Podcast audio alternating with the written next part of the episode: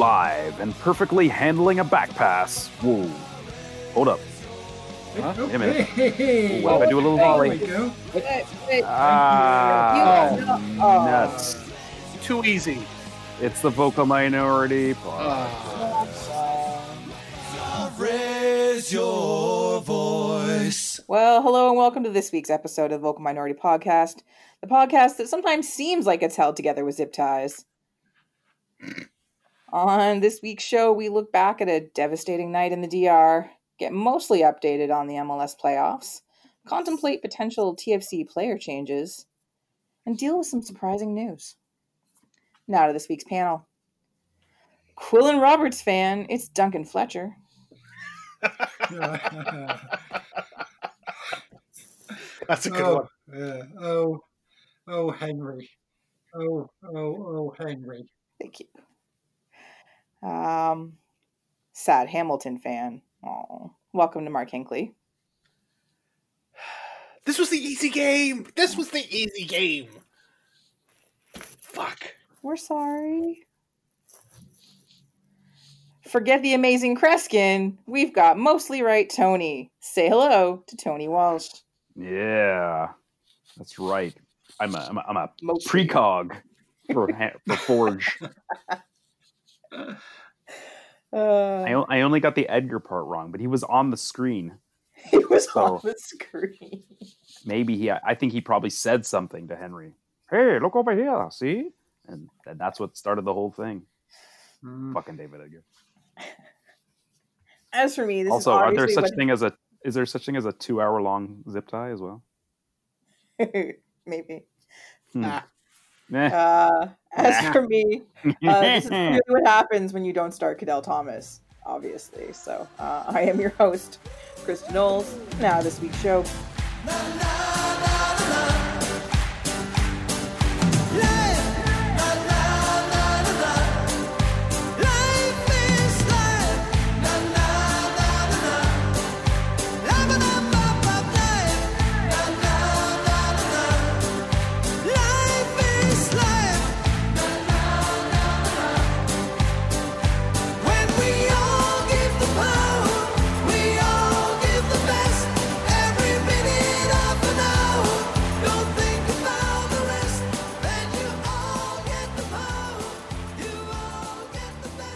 Are, of course, starting this week off with some CanCon. We've got a game to recap, some awards to review, and a player to bid farewell. Of course, first up is the Hamilton versus Arcahaie, which apparently is how you say it. I want extra syllables. Arcadia is obviously the true name. So this was such an odd match that Hamilton ultimately ended up losing. I put in the rundown, I put baffled by badness. And that's the best way I can describe the vast majority of this game, is that it's not that Arcadia were better than Hamilton. They weren't. They're a poorer team. But they didn't seem to have like a major game plan, except for sort of to like just randomly do things, which really seemed to confuse Hamilton a lot. Mm-hmm. And I was confused that some of their players had their first name on the back of the shirt. That was really confusing. Johnny. It threw me off a lot. I was like, who are these players that were not listed originally? What is happening? Clifford's down again. I know. No, not Clifford. It was just... And they couldn't figure it out. It was so interesting just to see their inability to maneuver or to formulate a response, any kind of thing. When again, clearly they were the better side, but allowed themselves to be moved out of position, to be moved into spaces they didn't want to be, based on the unpredictability of the other team. It was really interesting because that's a match they should have won handily. And thank you. Saw what you did there. So they're up, and again should have closed the game away. And then of course there's the error from Tristan Henry. And it is a terrible error. And it is one of those errors that you do see, you know, like keepers make mistakes, players make mistakes. It's just unfortunate that it happened during this match. And last night, and certainly into today, he's getting a lot of the heat for their loss. But again, there was a whole 90 minutes in which the rest of the team was unable to do anything. So yes, huge mistake that led to the tying goal that ultimately led to the penalties, which they lost again. Really, you lost your penalties. It was just a really bizarre game, and all the dominoes fell in the exact wrong direction for Hamilton. Yeah. Yes. Yeah. Go ahead, Mike. No, it's if anybody's seriously going to pin this whole thing on Henry, can we spare a thought for where all the goals didn't come from? The only goal we scored, Forge scored, was from a penalty, not from the run of play.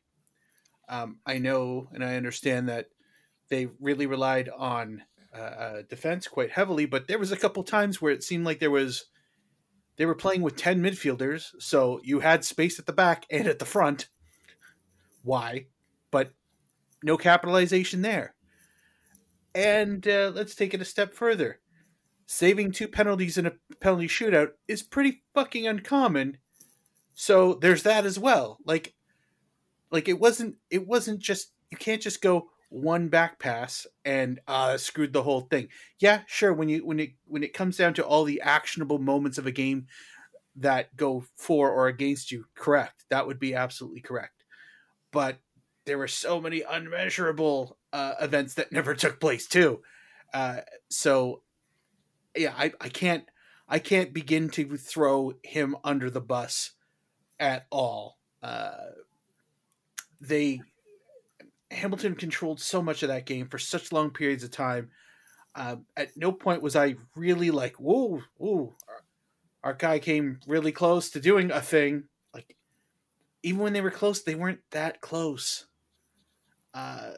Whereas Hamilton just, they pushed, they had tons of corners that didn't result in anything.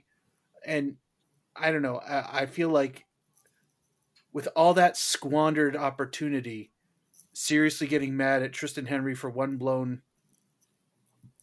dribble, that's very unfair. If it was a tight contested match where it was a game of like very fine increments of this could have gone either way. No, this was a one-way street onslaught that somehow did not result in a win. Mm-hmm. So basically, you've got to give Arcahaie a bit of credit here. I mean, everyone's saying that, you know, they should absolutely beat them. This is like one of the weaker teams, blah, blah, blah. I think they've obviously got to this level somehow. Mm-hmm. And I think, you know, part of it is, you know, they probably sort of realised their limitations. I think, you know, both the games against Real Estadio and the Lemon Pigs were both fairly open back and forth things where, you know, you got the impression, all right, those teams think they can win this and they're going out there and trying to kind of win it, and then they're leaving themselves a bit open here or there at the back. Arcahaie seemed like they had, we should not be getting into that kind of game at all. So they were just kind of going to be defensive and stop things from happening. And yeah, Hamilton had a lot of possession and looked better, but it was almost always ending up by, well, the move just ends with, we're going to kind of go wide and throw a cross in and see what happens. And there was very, very little dangerous from that. I don't know how many times there were crosses that were put in. It's like, well, technically that's a dangerous area, but there's no one there. Mm-hmm. So either A, pay attention to where you're crossing the ball to, or B, if the plan is we get the ball wide and we throw it into dangerous areas, maybe some of the other fucking players should be gambling on going into those areas before the ball gets there so that they've been doing it. That's something that seemed to happen like a lot. But yeah, basically, Arcahaie kind of forced them into that. I mean, Kristen said at the start there, you know, this is what happens when you don't play Cadell Thomas. And it's like, yeah, you know, I don't think he's the most consistent. He's a fairly chaotic kind of player. I think this is a game that fucking this game called out for some chaos, really, because what they saw there, it's just, you know, they came up against a team that was determined to defend, and they weren't good enough to break them down. Then yeah, you know, obviously Henry, that's just fucking awful. It's very unfortunate. And then, you know, penalties, yeah, somebody's got to win them. And yeah. So, yeah. But, yeah, well done, Arcahaie. Whoever their coach is, right, you're smart, you know your limitations. It was, pracky-tastic. Hey, they're the Barcelona of Haiti, as you can tell by their kits. Yes. No sponsors on the kits. Delightful. A chaotic team like that, it is hard to play against sometimes. Like if you, like you mentioned, like the other teams are set up a little more traditionally, and it's, you know, you can execute your game plan. But yeah, the constant whipping in of long crosses just, it stopped working. The one time that worked was when they had the ball on their feet in the box, and because, you know, Arcahaie aren't a super individually talented team, they were clumsy. And you would imagine that if they could have run the ball into the box a little more and kept possession a little more and pressed their defense, the chances of getting another penalty or another chance because of their, you know, the way they were set up would have probably been good. And that, you know, the crosses were long shots. But then, you know, weird game. The error made me want to start a blog again just to use O. Henry. Oh. There. Nice, very nice. The Vocal Minority.ca webpage is right there, Tony. Yeah, you can publish whatever you want right there, Tony. That's a serious news outlet. I'm talking about a classic old blog. You could buy it back from those random Yorkie people. I'm sure they give it back to you. But I couldn't write about Hamilton on that. They could keep their dog stuff. So this game, of course, did have to have at least one classic CONCACAF moment, however. And that was in the second half when it was discovered that the net had come loose from the frame. And you can't have that because then, you know, who knows how the ball made it into the net sometimes. There's no VAR in CONCACAF. You know, anyways, it was quite hilarious. What was better was that they didn't seem to have an immediate way in which to fasten the net back. So the search for zip ties was on. And suddenly you have like this little group of people like pulling zip ties out of pockets, trying to like reaffix the net back in its various places for how long was the game delayed? 6-7 minutes. It was quite funny, and just one of those. It's just one of those things, right? At least the lights stayed on. The lights didn't go off in this match, so that was nice. Although I love a good stadium blackout. That's always something to hang your hat on. So yeah, the net gate was. Was quite it delightful. Wasn't a gate. Enjoyable. Not a gate. Net. Come on. Well, it was clearly a wide open gate. Had to secure the gate with zip ties. Mm. It was vertical, more of a net door. Mm. Fair. I was quite impressed though that I've never seen that before. Like I know they check. We've seen them check. Yep, they're supposed to in any game. Half, yep. And the fact that that happens, like, if this is Haiti's contribution to CONCACAFing, I'm fully here for it. Like, maybe that's a move that happens in the Haitian League all the time. It's like, those bastards with their net rigging thingy again. Guys got a pocket. They just go into random stadiums and undo nets because that's not their home. This was This was neutral venue, so this is neutral venue. Neutral exactly. Tomfoolery. Yeah, but this is Dominican tomfoolery. Yeah, if we're not rolling around on the field like we're dead, if the power's not going out, if there's not some other shenanigans, this is a new shenanigan. I'm all for it. If I'd seen this 6 times in the last 10 years, I'd be it's pretty weak. Pretty weak Haiti, pretty weak Arcahaie, but never seen it before. You know what? I'll let you have this one. I'll let you have it. Running out of gags. Oh, they'll find new ones. Sinkhole? Oh, yeah. Somebody always gets elected, Tony. They'll find new ones. Has anyone done sinkholes yet? Come on. Saprisa has no idea what's going to happen to them in the next round. That's true. I will say it was a refreshing lack of extreme CONCACAFing in that match. Really, because Arcahaie didn't need it, because they had confused Hamilton so thoroughly. But, there was a little bit here and there. But for the most part, I thought this was. I wasn't watching it going, oh, here they go again.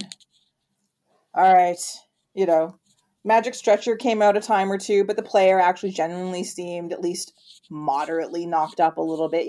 There was Clifford. Said always, knocked up. I heard always Clifford. I did say knocked up, and I regretted it instantly. So he's out 8 to 9 months. Anyway, so what happens now, of course, is that you would think that Hamilton's out, and good try, good job. No, they get another chance. Repechage. CONCACAF League, baby. Get all the chances. So next week, they play the loser of the late match from last night between Saprissa and CD Marathon. So yes, they're playing the Marathon men next Tuesday at presumably 8:00 again. That's just my guess, but the time is still TBD. They're playing in Honduras at Estadio Tiburcio Carrias Andino. Yes. Ooh. Which is a multi-purpose stadium in Tegucigalpa. I can never say it properly. Tegucigalpa. Yeah. Thank you. What are some of its other purposes? Well, its multi-purpose is for other teams that are not Marathon, it seems. So Montagua plays there, Olympia plays there, Lobos plays there. Does it have a running track? I don't know. 35,000 capacity. Those are all football clubs. That's one non-running. Is it also a cricket pitch? There's a lot of cricket pitch things in Honduras in CONCACAF. Yeah. Honduras, I don't think in Honduras. Probably not. No, Tony. But who knows? Kristen doesn't. That's the point. No, I know. I've been asking what the multi-purpose is. Can you reach out to someone in Tegucigalpa? Okay, I will do that before. You may want to learn how to say it first, though. Shut it. Tegucigalpa. Still wrong. Anyway, so home that of the is world's where most dangerous commercial airport. That is where they are playing. Heard, yeah. Playing against Marathon, they are best team in the Honduran Premier League at the moment. Yay! And I don't know how far into their season they are. 12. Is that what they call it? The Honduran Premier League? They call it the Premiership, but that's it. Primera? Lost Premiership. They don't score a ton of goals, but they're solid defensive side. But the ones they score are beautiful. Anyway, they're having a good year so far. So that's always unfortunate. But they do play right now anyway. If their match doesn't get moved, they do play on Sunday afternoon. So we'll see if that goes ahead. Usually. I expect that game to probably get moved. I think, Arcahaie moved their match before playing against Hamilton, and clearly that was the key. What about the sanctity of the Honduran Premier League? Yeah, they're known for their non-unbalanced schedules. So anyway, it's been because did TFC play these guys? Did I just imagine at one point? I think so. The La Liga Nacional de Fútbol Profesional de Honduras. Mm. Premier League. Yeah, that's what she said. Yes. Yeah. The National Premier League, actually. Sorry. They are known as El Monstruo Verde, the Green Monster. The Green Monsters. But their other nickname, they have multiple. Bostonians? The Panzas Verdes, which is the Green Bellies. Oh, I like. I think it's better. I thought they were going to be the Rojo Sox. So much better, the Green Bellies. Also the Sinfonia Verde, the Green Symphony. Indeed. Mm. That's a great nickname. And the Emeralds. Yay. Less great nickname, but that Green Symphony is fantastic. And it's a Green Symphony. No. Yep. Too late. No. It's too late. It's not too late for people to fast forward through this. Yeah. 30-second clips, guys. You don't like any of my musical references. That's okay. It's not the references. Oh. She's right there. She's right there. That's cold. I don't know where she is. I had carrots. From now on, I'm just going to start sending messages to your woman. Can you just whip a carrot at Tony every now and again? That'd be great. Thanks. All right. Is it strange that I got this bag of baby carrots on Tuesday before we record? I didn't think Kristen knew I liked baby carrots. Oh, don't eat those. With a note, use them on Wednesday. Leftovers are yours. What does that mean? Honey, did you order from Instacart? No, why? Never mind. But then you'd have to message when to throw the carrot. That would make the show go 2 hours and 5 minutes. Not really. I just think no. I think it would be fine because it would be like 5 minute lags for one. And all you'll know it's for something you've either already done or will do later on in the show. It'll all shuffle out. It'd be fine. I don't believe in carrot karma. That's okay. The rest, I believe in it enough for everybody. Oh. All right. So next week, they're up against a better team than Arcahaie. So, on the fly, it's tough to do predictions here, but I'm going to ask anyway. Score predictions? Oh, God. 2-1 to Hamilton. Marathon thinks they're good enough to have a chance. It'll be an open game, and Hamilton will win it very late on. It'll be just like those other two games, not like this one. That's some pretty tight logic. That's some pretty tight, because I could easily see that Forge were probably took Arcahaie a little they're an amateur side that have only been around 4 years, said the 2 year club. We should easily be able to take these guys, and that's what happened. But the other teams were a lot more established. I mean, Toro is no small feat. 2-1, like Duncan said, same outcome. I'm voting for Duncan. Hmm. Right, it was Toro, wasn't it? I threw out Real Estelillas, who they beat earlier. But they were Toro. Both were authentic, Duncan. It's fine. They're both actual teams, so... Yeah. True. Very true.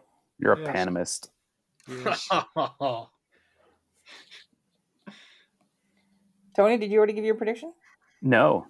Well, all right. I am the man who brought you 2-1 late and 2-1 late and lost to error. Mm. I'm sorry, then. Mark. It's a 3-0 drubbing for Marathon. Oh. Heads have dropped, says Nostradamus. You, sir, may go to hell. I don't like this attitude. I'll see you there. Save me a seat, you. I'm gonna go 1-0 for Hamilton. A very cautious match, feeling burned by what happened against the Haitians. A late. But, it's one of those matches that grinds on, and whoever scores is the one that's going to win, and it ends up being Hamilton. Fair. All right. So, before this match was placed, so one of the things we've been talking about with the CAMPL season that ended oh so long ago is the fact that the awards had never been handed out. And the awards had never been handed out. And then finally, as we mentioned last week, the awards are being handed out or broadcast, quote unquote, on Thursday, the day after we usually record. And what was funny in watching it, if you watched it, I think I'm the only one that did, because God, why would you assume such a thing? Because I have no life. What else do I have to do? No, but you're just you're that's disparaging towards us and our careers as journalists. We're in a video game. Yeah, don't forget that. Yes. It's true. As journalists. Yes. Serious video game journalists. Even in a video game, we're called casual. I think that's because of the way we walk. Oh yeah. Yes. How we dress. You don't mess with those. Yeah. Anyway, so they did a special taped presentation with Andy Petrillo for the official awards. But obviously, like, this was done ages ago, or certainly before. This was not a live thing. How dare you? It was not. It was very apparent that it was not. So why they didn't run this sooner, I don't know. Regardless. And then they announced all the fan awards via Twitter. But the League Awards is what sort of brought a bit of drama. So, you know, Hakeem Garcia, Golden Boot, can't deny that. Outrageous! Three count now. Oh. His boot is silver at best. And Mo Farsi won the U21 Canadian Player of the Year, and I think that was outrageous. Totally outrageous. I'm sure that none of us picked him to win. Tristan Henry won the Golden Glove. I would have loved it was Callum Irving. What could go wrong? I was not surprised. Someone was resting. He was jinxed. It's not his fault. Was he wearing the Golden Glove? That must have been what it was. He had it tucked in his boot. No. And then, so Kyle Becker won Player of the Year, which most of us expected. And, you know, there was a little bit of, you know, Mark Lobustel should have won it, but fine. Kyle Becker, he had a good year for Hamilton. He was very important to the club and what they accomplished, et cetera, et cetera, et cetera. The best one, though, was Coach of the Year, when Stephen Hart won. I don't know that I personally consider it controversial, because I think Stephen Hart should have won. I assumed that Bobby Smyrniotis was going to win because Hamilton. I just assumed, right? You know, they won everything, blah blah blah. But that's probably the reason why he didn't get it, because they won everything. Because like they had the best key. Like, yeah, you don't. Not to say that there's necessarily a conspiracy, but if you're going to do, like, you know, I could see it going this way or that way. Well, push it to the non-Hamilton side because they got best keeper and MVP. But at the same time too, I also feel like he deserved to win it.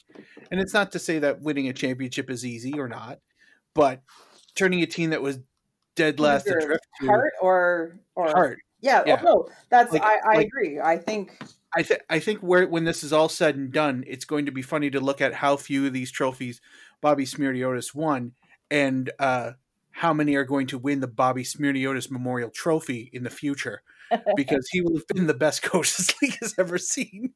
This is not MLS. Yeah, I know. He has to pass first. I'm not going to name every award. They're not going to name it to him when there's a chance he could come out of retirement. Every award's going to be named after, you know, either a recently retired person.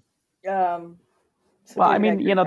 Coach of the Year awards everywhere around the world are most often given to a manager who kind of goes against the odds or rebuilds a team after a poor year the year before. It's not unusual, really. Mm-hmm. They have the league title is what you give out to who wins the league. Coach of the year shouldn't be automatically, who won the league? Okay, you get this as well. Fuck that shit. It could be anyone. Yeah.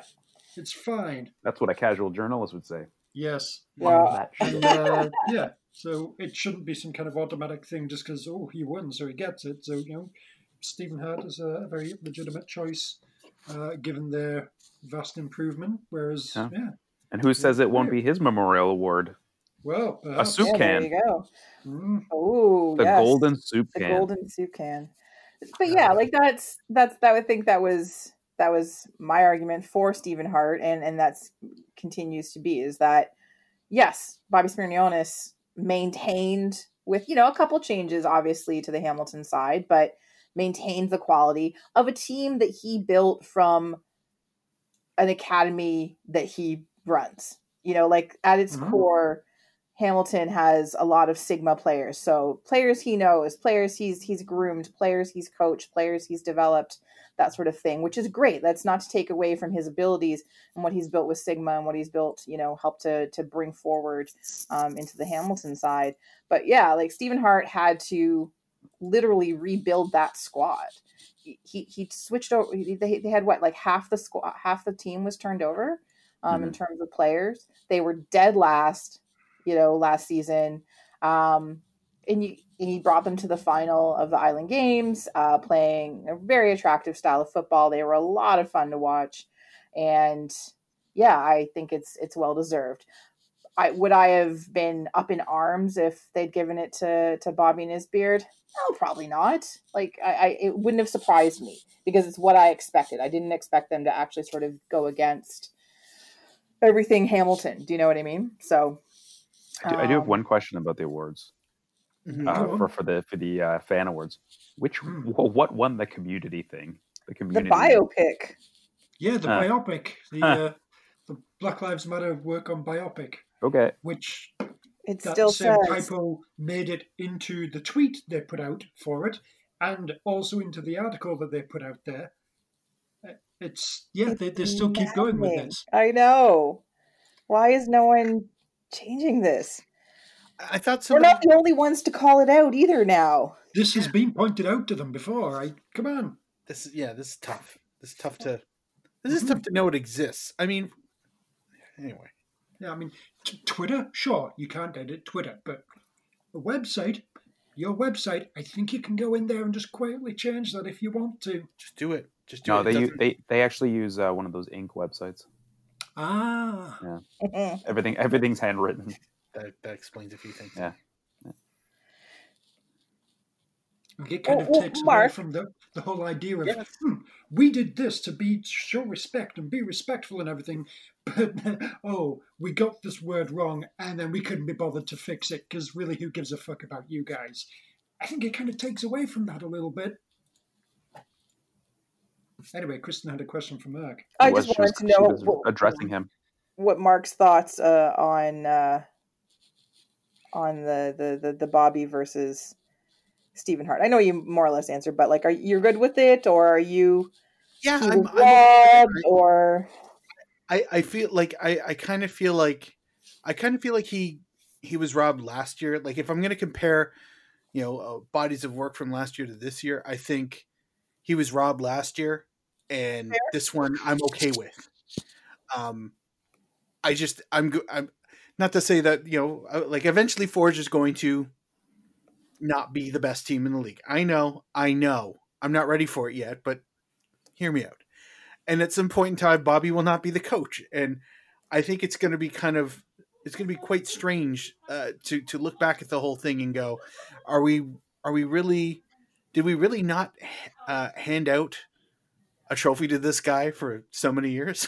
Like, it's just odd. He's going to get the Lifetime Achievement Coach Award, like a Lifetime Achievement Oscar, where they don't ever actually win the Oscar. He's like, first ballot Hall of Fame whenever that happens. Yeah, if you've got some kind of rolling tally of who is the best coach in the entire history of the league, you know, Bobby's kind of up there, like for both single years, add all those points together. He's clearly winning the overall thing, but you know, each individual year on its own, was he the best? Who knows? They'll just have to make a new trophy. Overall, for sure he is.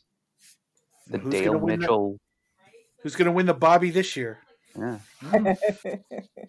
It's just it's a soapstone, but of a giant beard. I was just going to say that. It would be very interesting to see how whoever the artist is, like the indigenous thing, and how exactly they would interpret Bobby Smyrniotis. I say as a walrus. Mm. Mm. Yes.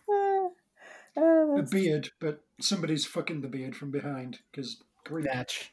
Mm. As it should be. Yeah, yeah. Oh dear. I don't know why it should be. I needed to pile on. Mm.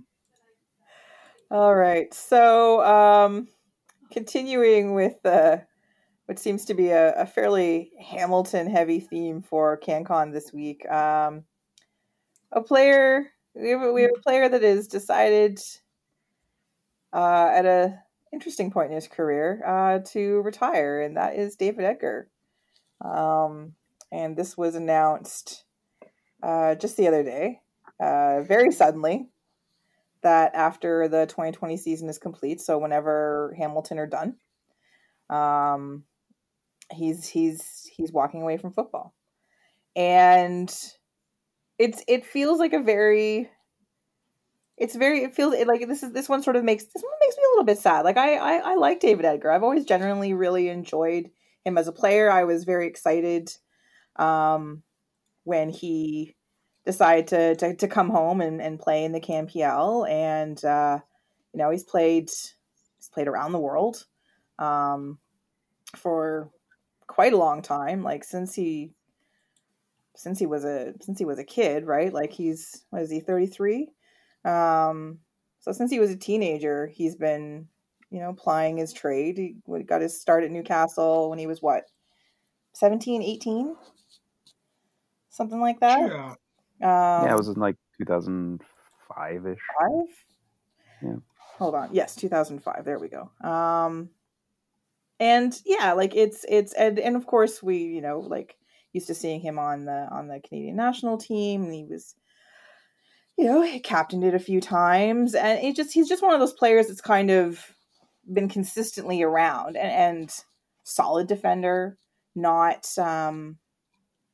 flashy or anything like that, but again, it seems young for him to go. Like he's a center back, so they play a bit longer, but he's obviously not going to be getting as much time with the national team, and maybe opportunities within the CanPL were just not going to be there next season. I don't know. He wants to work on his music. Just let him go. It is. He's got to get the band back together. Just let him go. Mm-hmm. Well, he said in his own farewell that he wants to go into coaching, and has been working on his badges and stuff. And that's great. Like the more involvement, the more, giving back into development of soccer within Canada is, I think, is always a good thing. One of the things that, is sort of niggling around the back of my brain is like, he's from Kitchener, and he's very proudly from Kitchener, and, they're one of the cities, one of the regions that is high on the next expansion side list for the CanPL. And can you imagine if he was involved in that, and how cool would that be? Not as a coach necessarily, but just to be involved somewhere in it. I think that'd be awesome. I've been imagining that for a while, but it's not going as fast as my imagination. You guys have weird imaginations. I dream of away days that don't take up the entire fucking day. So that's me. And it's a lovely drive. Oh, I was more joking about the idea of going to Ottawa for the day, or going to Montreal or Columbus for the day. Who? How do you do that? Anyway, I've done it. I know you have. That's because you have problems. My point is that I would like it to be closer. I would like that to be closer, so I don't have to book an entire weekend around an away day. So, yeah, Kitchener. And if Edgar has to retire this early, so that happens faster. I wish you'd retired 2 years earlier so you could have been the eighth club. Whatever. I'm okay. We're here. Like, that's the thing that kept the whole thing prevented from happening. We just need a player, guys. Who are we going to get? David Edgar's like, give me two more.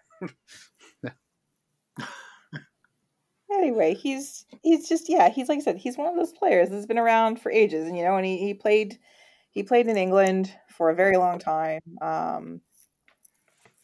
He's done a lot of really good things for soccer and in soccer in general for Canada, I think. And I'm going to miss him as getting to watch it. Let him go. No, don't want to. Let him free your body. Let it move your soul. Let him go. If he comes back to you, he was yours the whole time. Oh, thanks. You are weird. I mean, you got to think is just everything that's got on this year.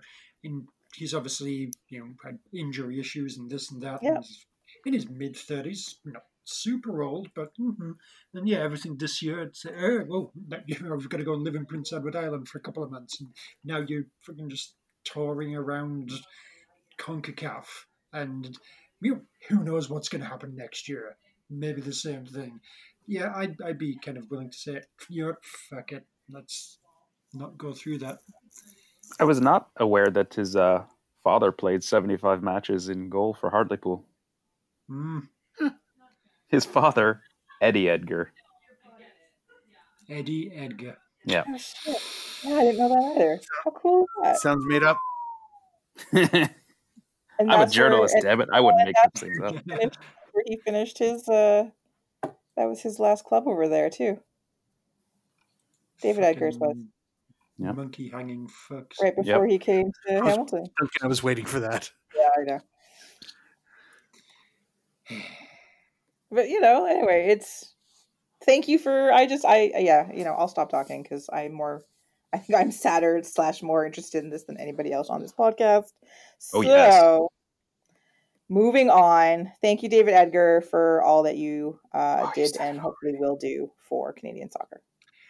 Gotta say, before we move on, actually, my favorite David Edgar memory is I think it was the season after he made his debut with Newcastle, and he barely ever played for them. I was reading like TSN at the time. They did he's a Premier League preview, and they kind of went through every club who's the player to watch, and this and this and that. And you know, this was when like, Newcastle had just signed Michael Owen. You know, they still had Alan Shearer. They got a lot of good players. No, the player to watch is David Edgar because he's a Canadian guy who's played maybe once or twice. And yeah, that's the big story here. It's just TSN. Oh dear. But anyway, they tried. Come on, though. The video of that goal, the goal he scored against Manchester United, that's a pretty awesome goal. For your first goal ever, that's pretty spectacular. So where do you go from there? We found out. It's a defender. He's not supposed to score those goals. Anyway. Moving. Yes.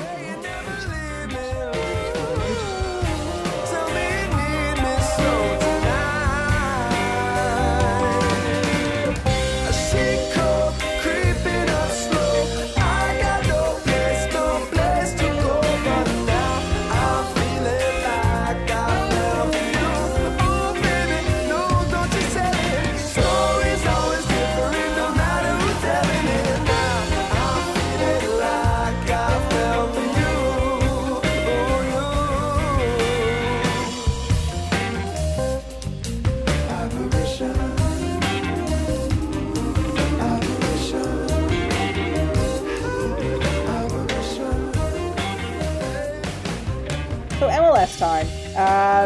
And not a ton of stuff to talk about for MLS this week. A quick update on the playoffs, and one, of course, because it's so MLS, and of course this is the year of COVID. So, you know, playoff series march on. T-Terrorists handed Orlando a decisive loss. Before we go on, if you can cry about David Edgar, I need to cry about these fucking playoffs. Like, the worst fucking teams are left. There's one really good team left. Hopefully there still will be after tomorrow when they eventually play their fucking game. the Loons.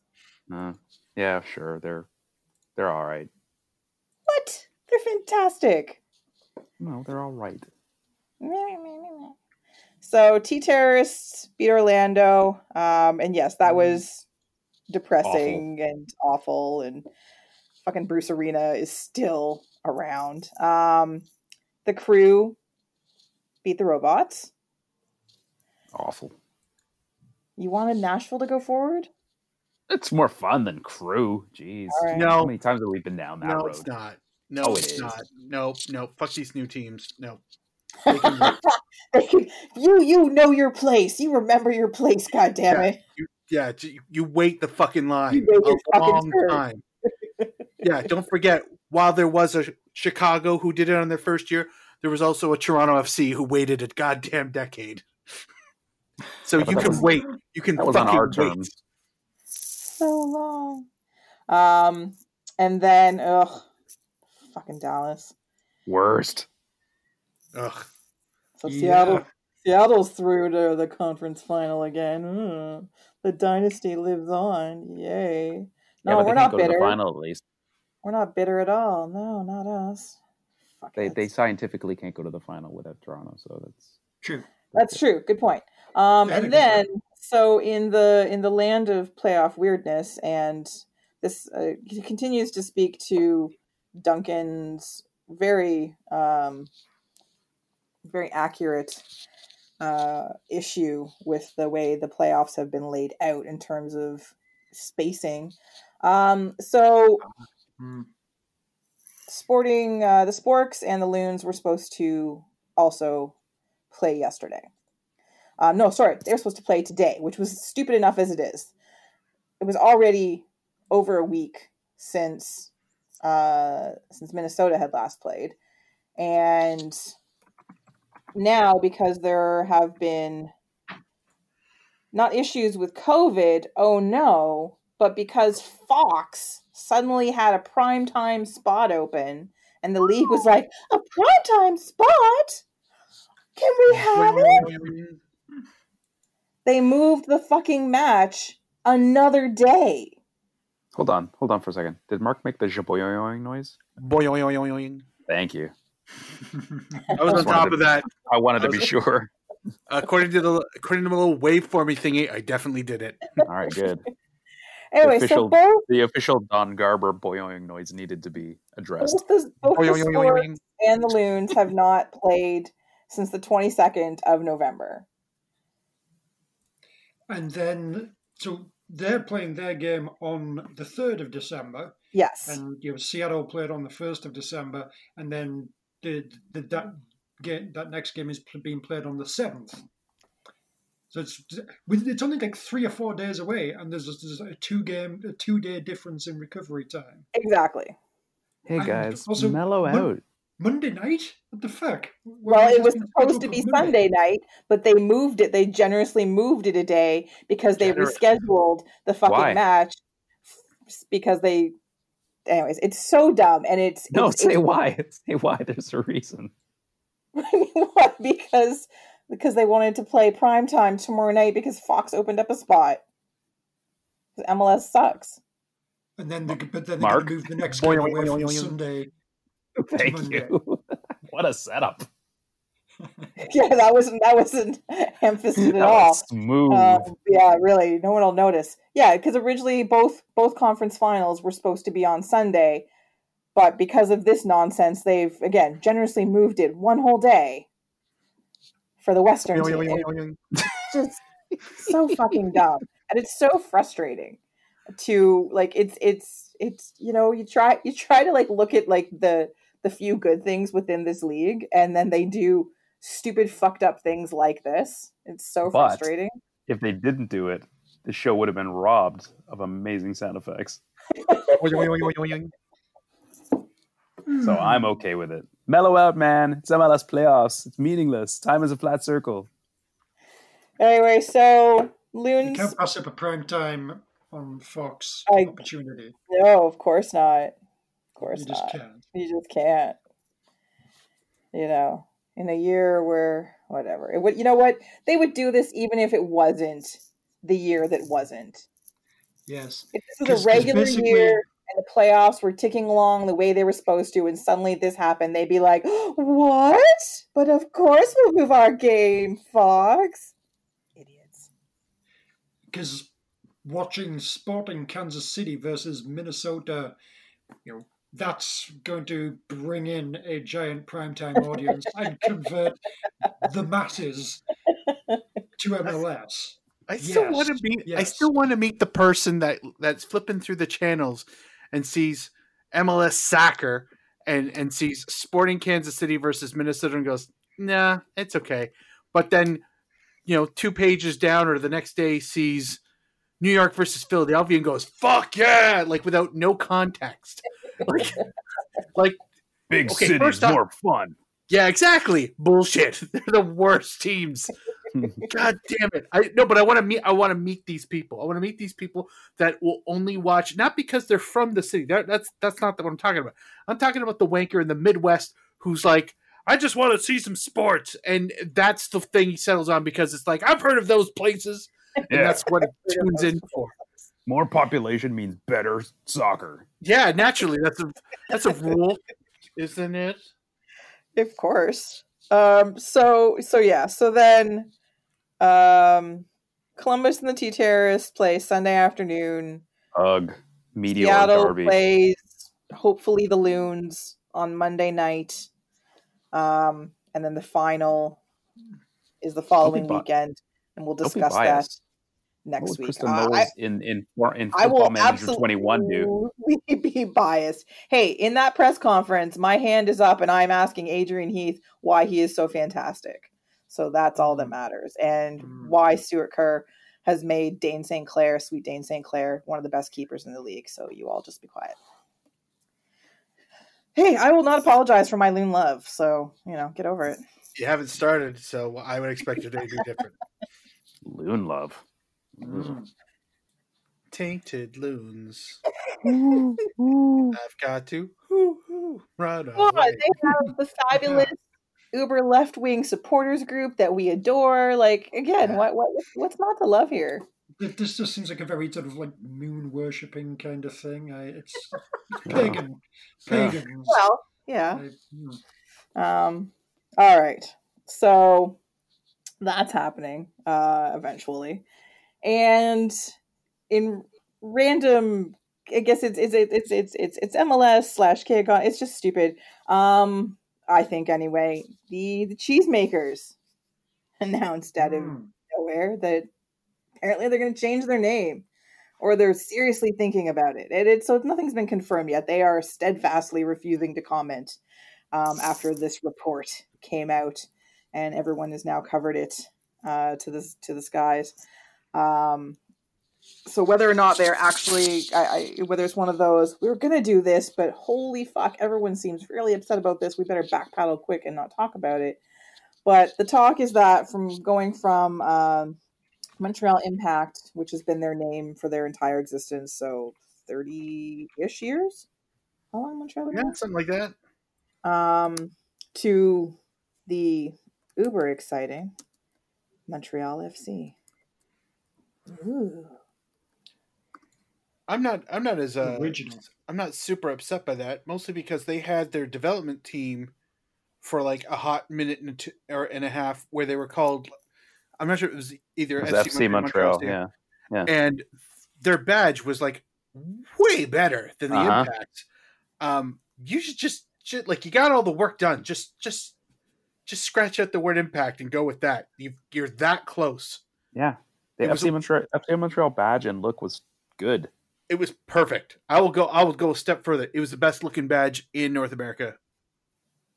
Easily. And it was wasted away in USL 2 or whatever the shit it was. Yeah. And it lasted a half minute. And yeah, if they were going to go with that, I'd be perfectly okay with it. As far as like realizing now after being the Montreal Impact for how long? Timely, I guess, huh? Timely? Wouldn't you call it timely? Fuck. Well, it just, out of all the things that are wrong with the Cheesemakers, like all the things that go wrong for them, how is this like the priority. It's not the priority, but it's a thing. Like, yeah, I'm not gonna apologize for protecting a roller derby name.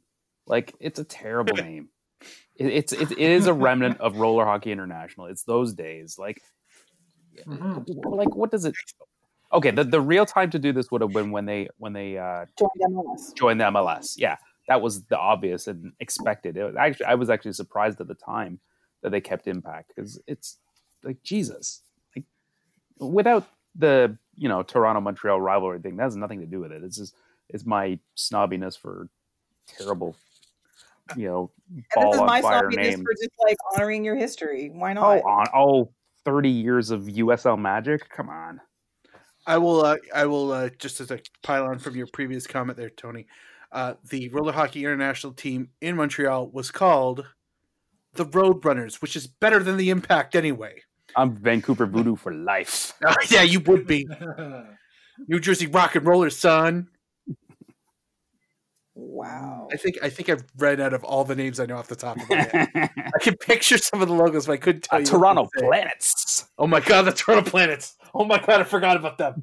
Oh my God, that's the worst name. I definitely agree. The Impact, who cares about losing that name? But you can do better than Montreal FC. That I agree with. Come on, you have the advantage of over everybody else in this league. You've got an entire different fucking language to play with. Exactly. Oh yeah, for sure. Yeah. Come on. And is there anything out there just as like who generally supports the Impact? I mean, is it sort of generally Montreal and Quebec's French-speaking community as a whole? Or is it kind of like the Anglo community in Montreal that supports the team? But yeah, come on, go French. Go, seriously, embrace that. Run with it. Oh yeah, like Duncan said, they're the only team. Is a boring fucking name. Like, why do this? No, okay. I'm not. Yay, Montreal FC. Although we can't really mock it being Toronto FC fans. No, I know. I'm pro getting rid of Impact because it's a stupid fucking name. But Montreal FC. Okay, I don't think we should mock it being Toronto FC supporters. But yes, to what Duncan said, they are the one team in North America who can get away with having a ridiculously flashy name. Like Club Super Sex. Racing Club de Montreal. Yeah. FC Super Sex. Yeah. Olympique Montreal. Why not? Why not? I was wondering about come on. You can see the Olympic stage. I wonder if that must be a trademark thing. Yeah, like I saw something about FIFA and how that would not work because the Olympic logos and all that. Something like that. Yeah, there was something that was. But what about the Olympic? Yeah, but what about the Olympic teams in France? Yeah, like Lyon and Marseille never hosted the Olympics. I don't know. I didn't read it thoroughly. I just saw a couple comments on it that were like, this makes sense. Could be a grandfathered thing too. Yeah, so. It might have more to do with who owns the image rights to the old Montreal Olympique. But yeah. There's no racings in North America. That would be fun. and they have an F1 thing. It's right there. Racing Villeneuve. And and a tradition of drivers. I mean, it's no dumber than Indy 11 when you consider the context of naming your sport after another sport. But Racing Club de Montréal sounds wicked awesome. No. The Montreal LOL. The badge can just be that some LOL on a bin bag. Just for a year. Yeah, they can have that green. The green guy can be their mascot. Yes. Yeah. Now we're talking. Yeah. We're here to help. The Montreal Cowboys. Yeah. Get the Mitsu thing in there. Yeah, yeah. And then they leave. Bye. Aww. Anyway, it just feels weird. But anyway, we'll see what happens in the coming days with that. At some point in time, the ownership is going to have to respond to repeated asks for comment. And I did laugh at some of the comments coming from Montreal, though, who were like, "Ugh, why are we trying to copy Europe? Like, really, Montreal? That was kind of funny. Cause it's a bittersweet symphony that's life. Trying to make ends meet. You're a slave to money, then you die. I'll take you down the only road I... Before we get into a lot of TFC talk. Yeah, I'm sorry. You can turn it off in like 10 minutes if you're not TFC fan. The show's done in 10 minutes? No. But before we go into that, we have something that, again, we talked about, we had a little update last week, but so through the early part of the soccer season, when everything was shut down, there was a league that gave us not just something to talk about, but something to focus on and enjoy and celebrate when everything else is ground to a standstill. And here to tell us all about who finally won and all the final weekend drama in the Belarusian Premier League, here is Mark Hinckley with BPL Wins and Losses. Mark. Thank you, Kristen. You're welcome. I am about to finish. Because it's the end of the season. I gotcha. Well, this is it, everyone. The Vysshaya Liga, penultimate week 30, where we separate the Muzhizhny from the Shlopsiki. The penultimate week 30? Yeah. Isn't that penultimate? Is that the end of it? Penultimate? No, it's ultimate. It's the one before the end. It's the one before the end. Penultimate was last week. It was week 4. This is it, I'm keeping this all in. This is it, everyone. Yeah, but in Belarus, penultimate means the last, though. That's the... Right, there you go. Yeah, Mark was just speaking locally, so... Yeah. Whatever. Well, this is it, everyone. I'm forcing this through. The Vysshaya Liga Ultimate, Week 30, where we step to Muzhizhny on the Shlopsiki. Exciting. 7 games on the docket as Slutsk, the Pitstains, and Smolvici SDI, the Elder Abusers, was postponed, and I have no idea if they will make it up, as neither side can move from their position in the table regardless of the result. So let's just get the chaff out of the way. First, Slavia, Daddy's naughty secret, hosted energetic BGU. That one kid at your school with the hot dog. At the country house, and you only needed to watch the last 15 minutes of this one. It was scoreless until the 76th minute, when Slavia gifted the visitor with an own goal, and then 2 minutes from time, Vladislav Juk bags one, and then 2 minutes later, bags another one to give Slavia the 2-1 win. Also, next, Vitebsk, Finger Boys, hosted Torpedo Belaz, the dental damnation. Torpedo would get the lead, and then Vitebsk would draw, and then lead, and then draw, and then lead, and keep it for a 3-2 win. Haha. Twist. I know. I should have went with propelled them from a 3-2 win. That would have kept the Torpedo thing alive. That's all right. End of the season. It's penultimate in Belarus. Anyway. Next. Islok. Spooky. Hosted Gorodea. The Kurt Russells. Where the home side came from 2 down to tie it, and it ended that way 2-2. Dinamo Brest. The Gravy Skins. Hosted Grodno. Grodno means no. And they did what they had to do to keep their continental hopes alive by defeating the visitors 3-1. The undercard to the main event has to be Belshina. The Tire Fire. Hosting Rukh Brest. The Robins. 10th minute, Levetsky gets the ball at the top of the box, cuts towards the middle, fires a low shot going opposite corner, scores Belshina 1-0. This would be the first of 3 goals for Belshina. Woo. Unfortunately, Rukh Brest bagged 7. What? 4 of which came from Sadovsky.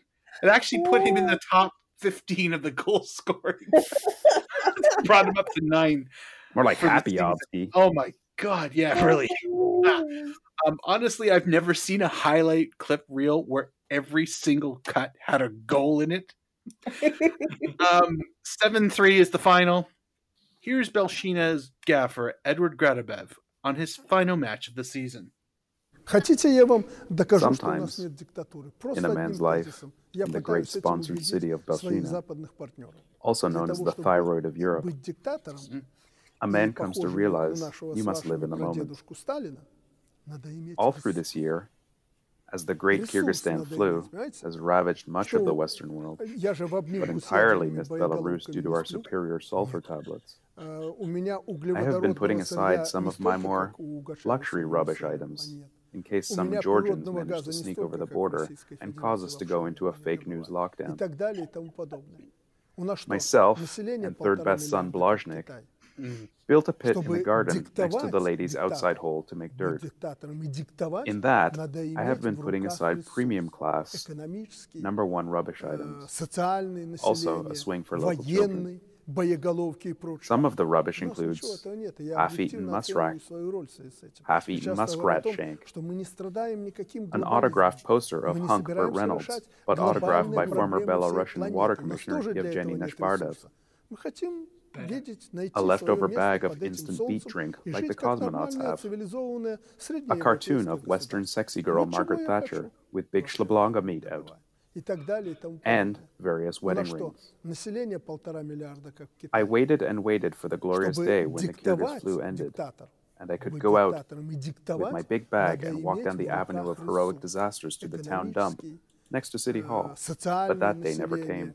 Then one night, the garden became a sinkhole again, and just like that, poof, my life's work was erased. Also, I've secretly been unemployed for a month, and that traitor and secret Georgian Dmitry Megas from Belshina Reserves team has been the caretaker manager. Don't tell my wives. Rubbish. Spectacular. And tragic. I'm going to miss these emotional journeys. I feel like I live there. But I don't. Next... is basically where this is what's leading to. Dinamo Minsk, curly soap hairs, hosting first place Bate Borisov, pickle smugglers, where the visitors had to win to guarantee their trophy. 21st minute, Minsk was awarded a penalty as a cross struck a defender's foot and then went up into his own outstretched arm. Classic. Shikavka steps up, but Chikon makes a huge stop. Still scoreless. And then for the next 70 minutes, Bate's best chances caused Dinamo's keeper no real issues. 12 shots, 3 were on net, and it ended in a scoreless draw. So now it's up to Shakhtar Soligorsk, the dodgy tickers, at home to vanilla-ass Minsk. Dirty Pete and the boys. I have to apologize. I said that the Bate Dinamo match was the one to watch. This was the one to watch. 18th minute, Minsk counter down the far side as Zherdev runs onto a pass and a lovely low chip into the far corner. 1-0 to Minsk. Holy shit. 5 minutes later, Kendish ties it up for Shakhtar with a low shot from the left of the keeper to on a fairly tight angle. So 1-1 to the half. Second half, Shremenko is front and center to pounce on a huge rebound to pop it in for Minsk. 2-1. 2-1. 72nd minute, Arkhipov gets a glancing header from a free kick to direct it into the far corner, tied 2-2.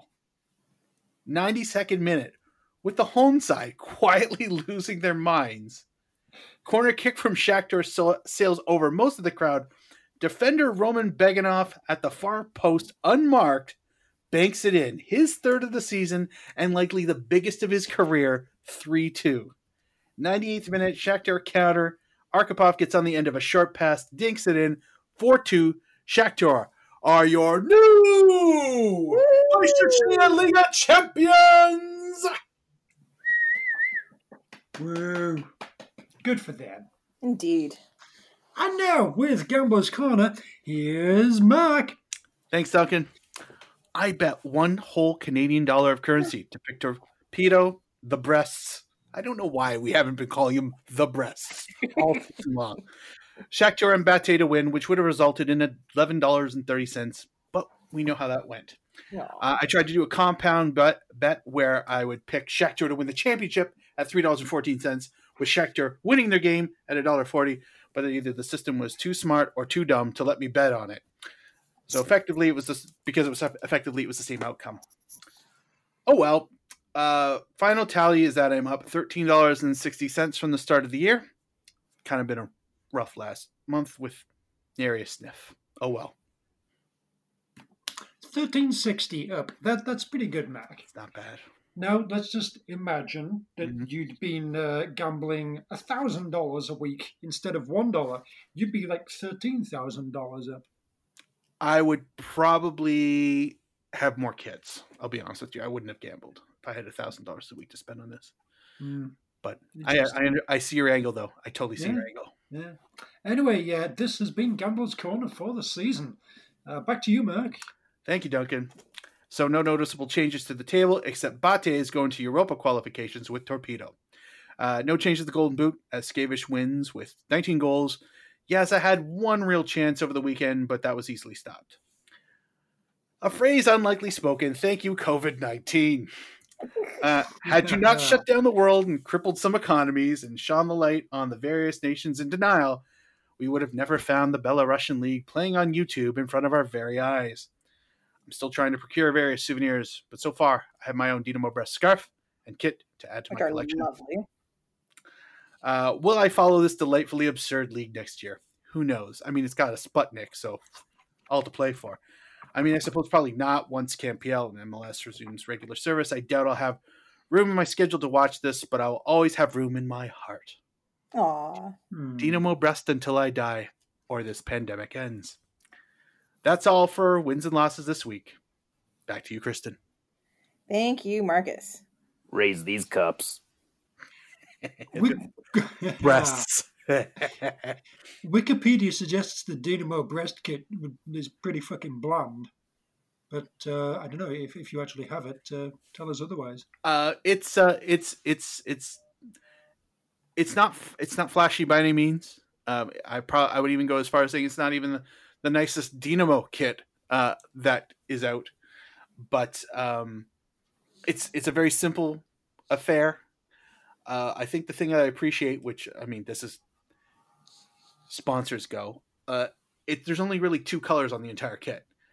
Like, there's like 4 or 5 sponsors, but they're all flat colors. Like, it's just that blue. So it makes for a not completely eyesore as compared to many of the other ones where they've got a green jersey with a giant yellow sponsor on the front. So, bastards. But yeah, it's a simple looking kit. Joma did a really good job. The away kit is the reverse. So instead of it being white shirt with blue trim, it's a blue shirt with white trim and a black collar, which I actually really, really sharp. But yeah. It's look, I'm trying to get Belshina scarves. Okay. Spoiler alert. I'm trying to get Belshina scarves desperately. So, good luck. Thank you. To get on your case. Crush grooving, body moving, and we pounded dance with the spliff of Cincy, and they call us the P. You with the TS, bulldoze at your BS. Yo, you done? God bless. 2 fingers in the air. Peace and we out of here. 2 fingers in the air. Peace and we out of here. You with the TS, bulldoze at your BS. Yo, you done? God bless. 2 fingers in the air. Peace and we out of here. 2 fingers in the air. All right, and to close out the show, it is time for some TFC talk. Where we talk about 90 minutes in, and yeah, there's like so up until yesterday.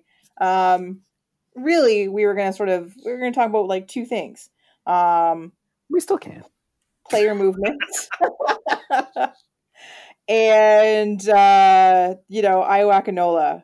And maybe speculate on like the coach's future with the club, just rambling stuff as we search for TFC things to talk about until they legitimately start cutting people and stuff.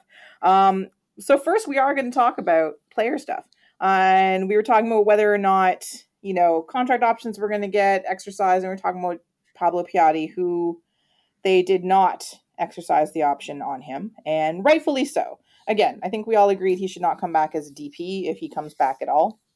The other players who are out of contract and they did not, do any options on or anything. So Laurent Simon, the nephew.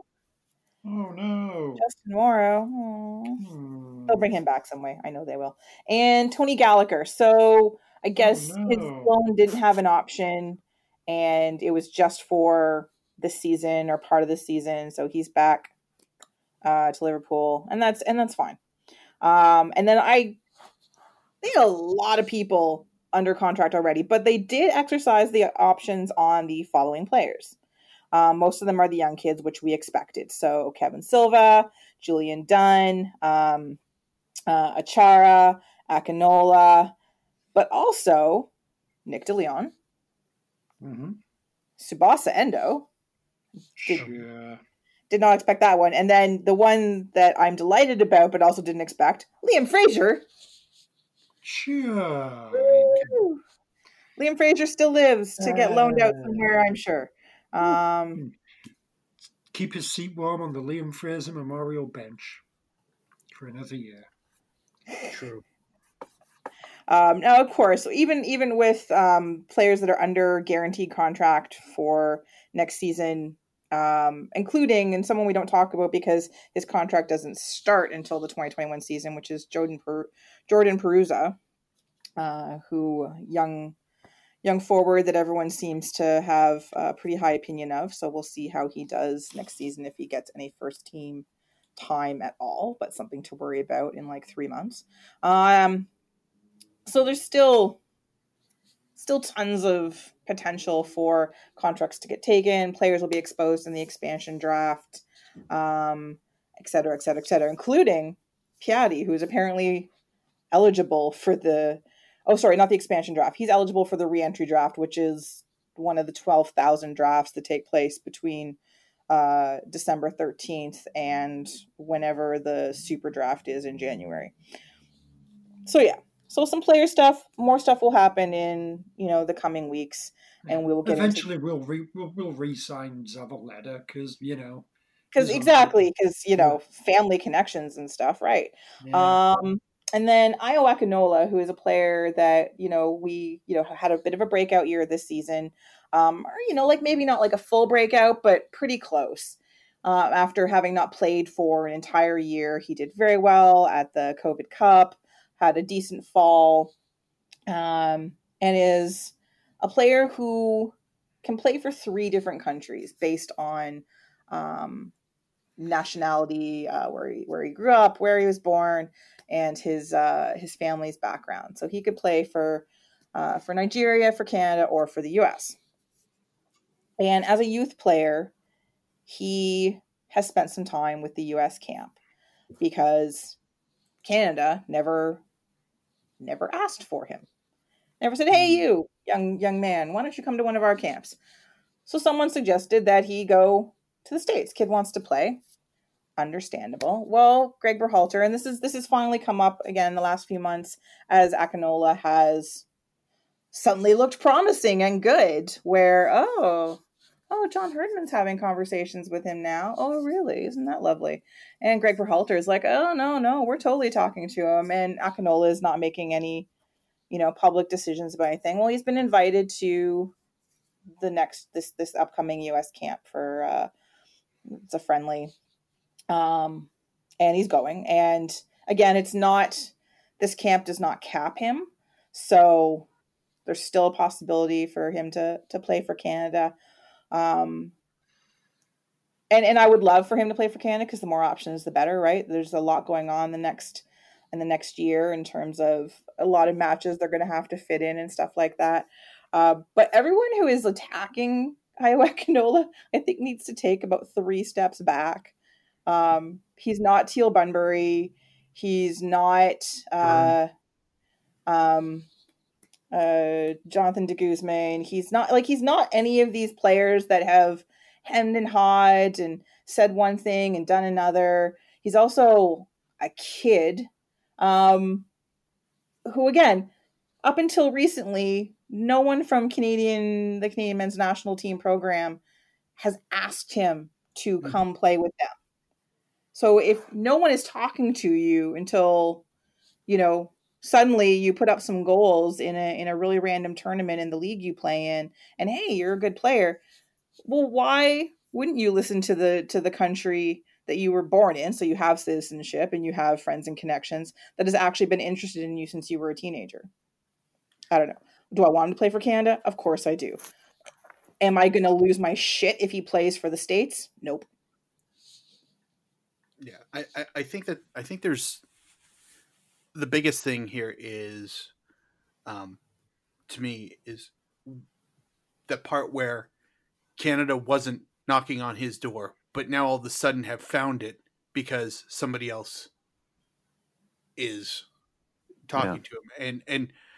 And that from what I understand and know of Canadian scouting, none of that surprises me, not in the slightest.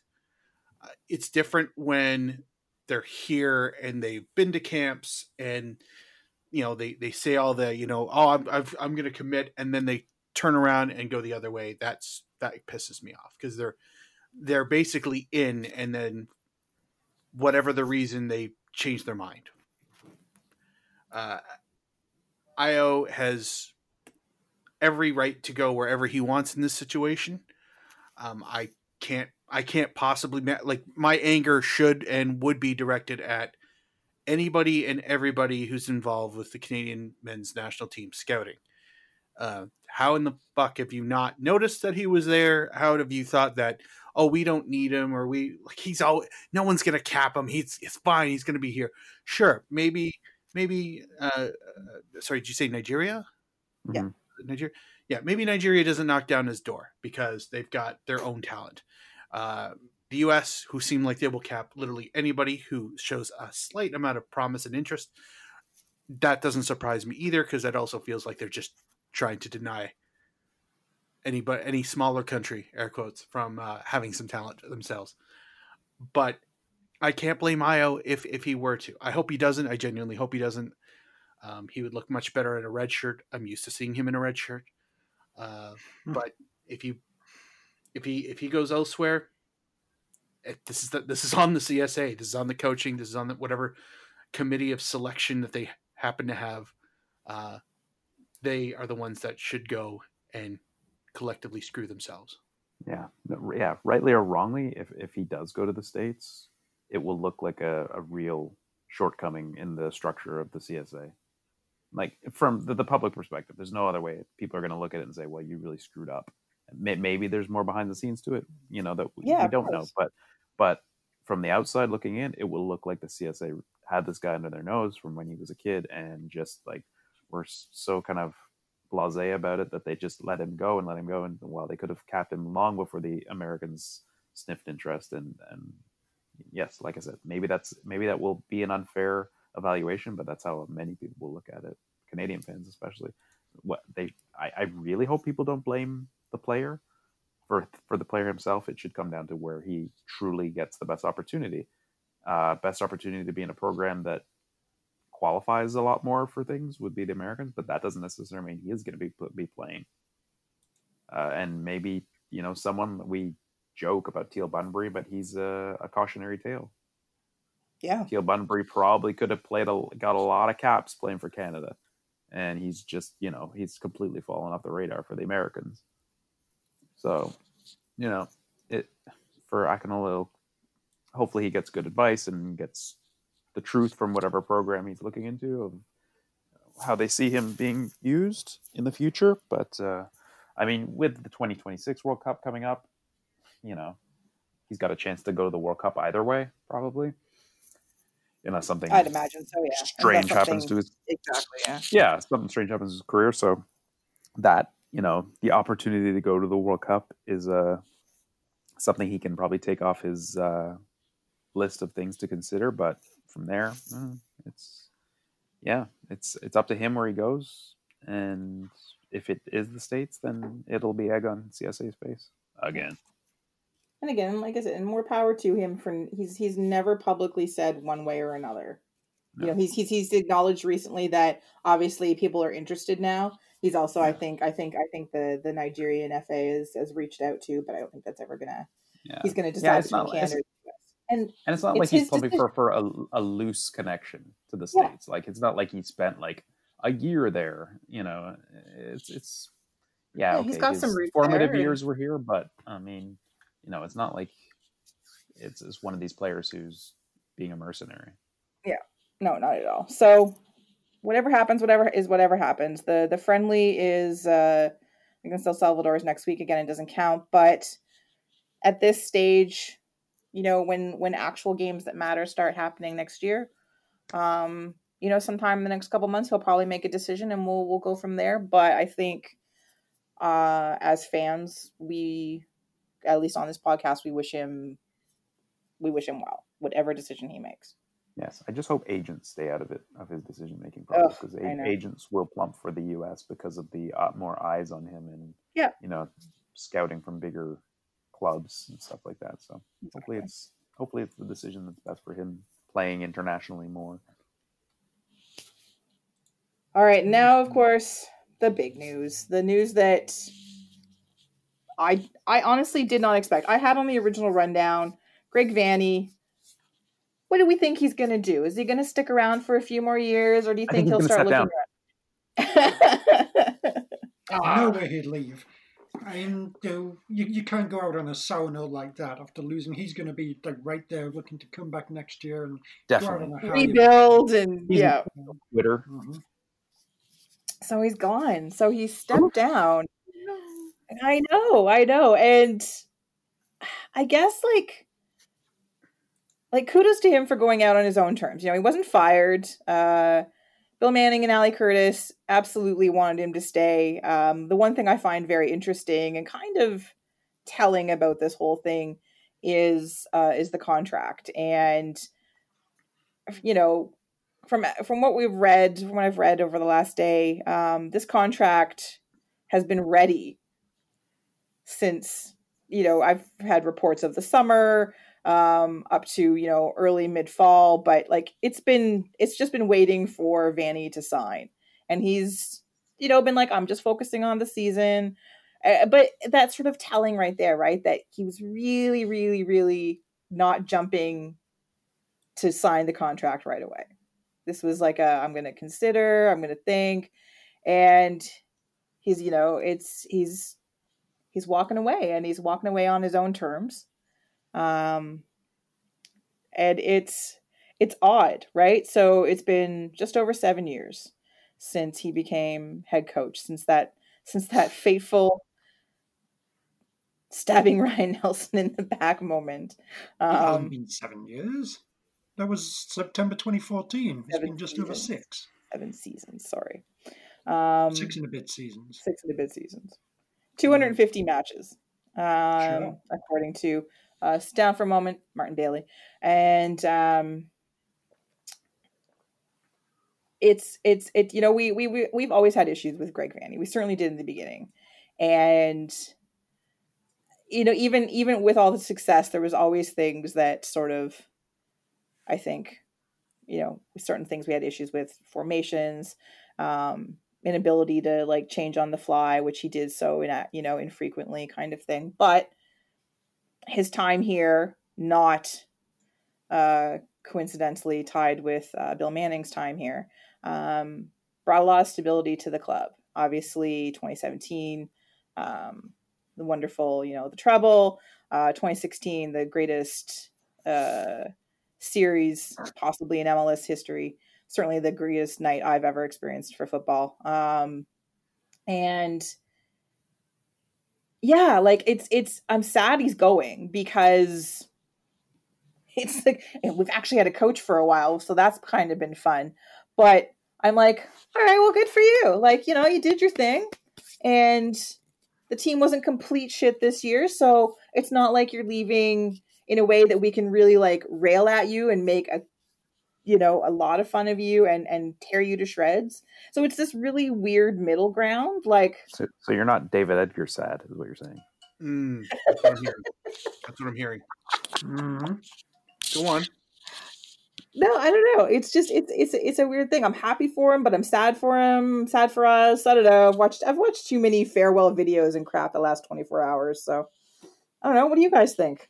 Like, I I think it's time for a change. So I'm not, a lot needs to happen with this club. So this is probably a really good time for him to walk away, to probably LA, but yeah, I mean, that probably will have in the long grand scheme of things have a lot more to do with it than anything. It's the MLS coaching ranks are a small world.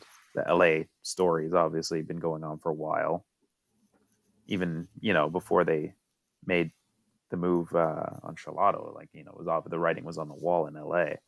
So there was a lot going on. And even though his star had maybe dipped a tiny bit from its heights after 2017, in the tiny merry-go-round of MLS, North American MLS coaches, he's, he was highly touted, highly, there was a lot of talk of him, even taking over the American national job back before the last change. So it's not a shock. I don't think it's all that sad. I'm not going to sit and watch the videos, but I'm not going to shit on him either. I mean, it was, a great run, but there was a lot going on which made it a great run.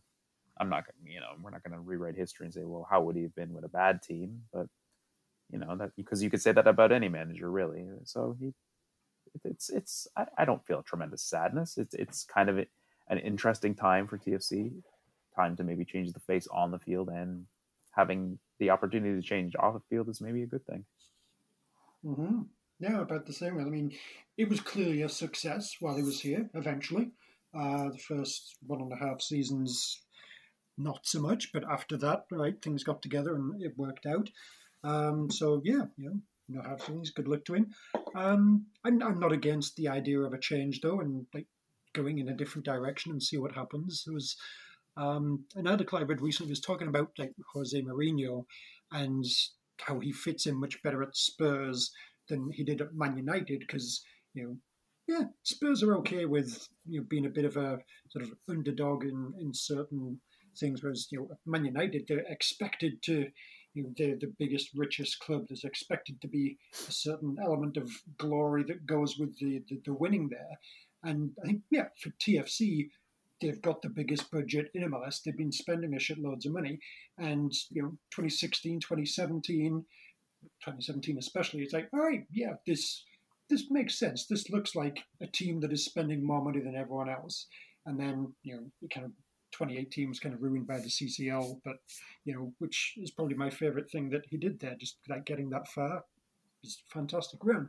But, the last couple of seasons, TFC, they've still had the big budget. They've still been, we should be doing really well. And it's we've been having, they got to the final in 2019. I'm not entirely sure how. And then it's 2020, they almost won the Supporters' Shield. Again, I don't know how. It was just a grind. It was, and, it was uninspiring. And, if you're the big spending team and everything, you should be better than uninspiring. So, yeah, I'm okay with going in a different direction. Let's see what happens. Maybe that means that we're not the big spending team anymore, and who knows. Although I think from what he was saying, he wanted to be going to just build something new, and as if management wanted to keep going with the win now and spending big. So who knows exactly what's going to happen, but the last couple of years there's been no real joy to TFC, really. So, best of luck to you, Greg, but I'm cool with moving on. Yeah. Thank you for everything you did. And quite sincerely, one of the things for anyone who doesn't get The Athletic, this was something that Joshua Cloak, who writes for The Athletic most of the time, we've had on the show, and we're a friend of the pod, had an article out this morning. Again, there's going to be lots of Vanney TFC articles in the coming days and weeks. And this is something that we've talked about a lot in terms of MLSEs and problem with TFC, while still, being, both a hindrance and a help, is their need to win right now and moving this core forward, and sometimes to the detriment of youth development, because they want to over-rely on the veterans. And again, they want to win right now. They always want to win right now. And that's an MLSE trademark, right? They often don't win right now. In recent history. recently, yes. I'm not just talking about TFC. I'm talking about all of their. Yeah, and I'll say say in recent history. Sure. Yes. Well, they've managed to make it work because they finally start anyway. But that's their ever since they got rid of the teachers' pension plan running everything. Yeah. Then yes, I agree with your point. So one of the things that he has in this piece is that they wanted Vanney to stay, but there was a difficult balance. Vanney wanting to give minutes to the young players, but getting pressure for results within this schedule. And because that's one of the things that sort of always very much confused me. And we've picked on him for, and we've talked about is, they keep talking about how he's like this academy guy and he loves the young players and he's big on development, and then they hardly ever play.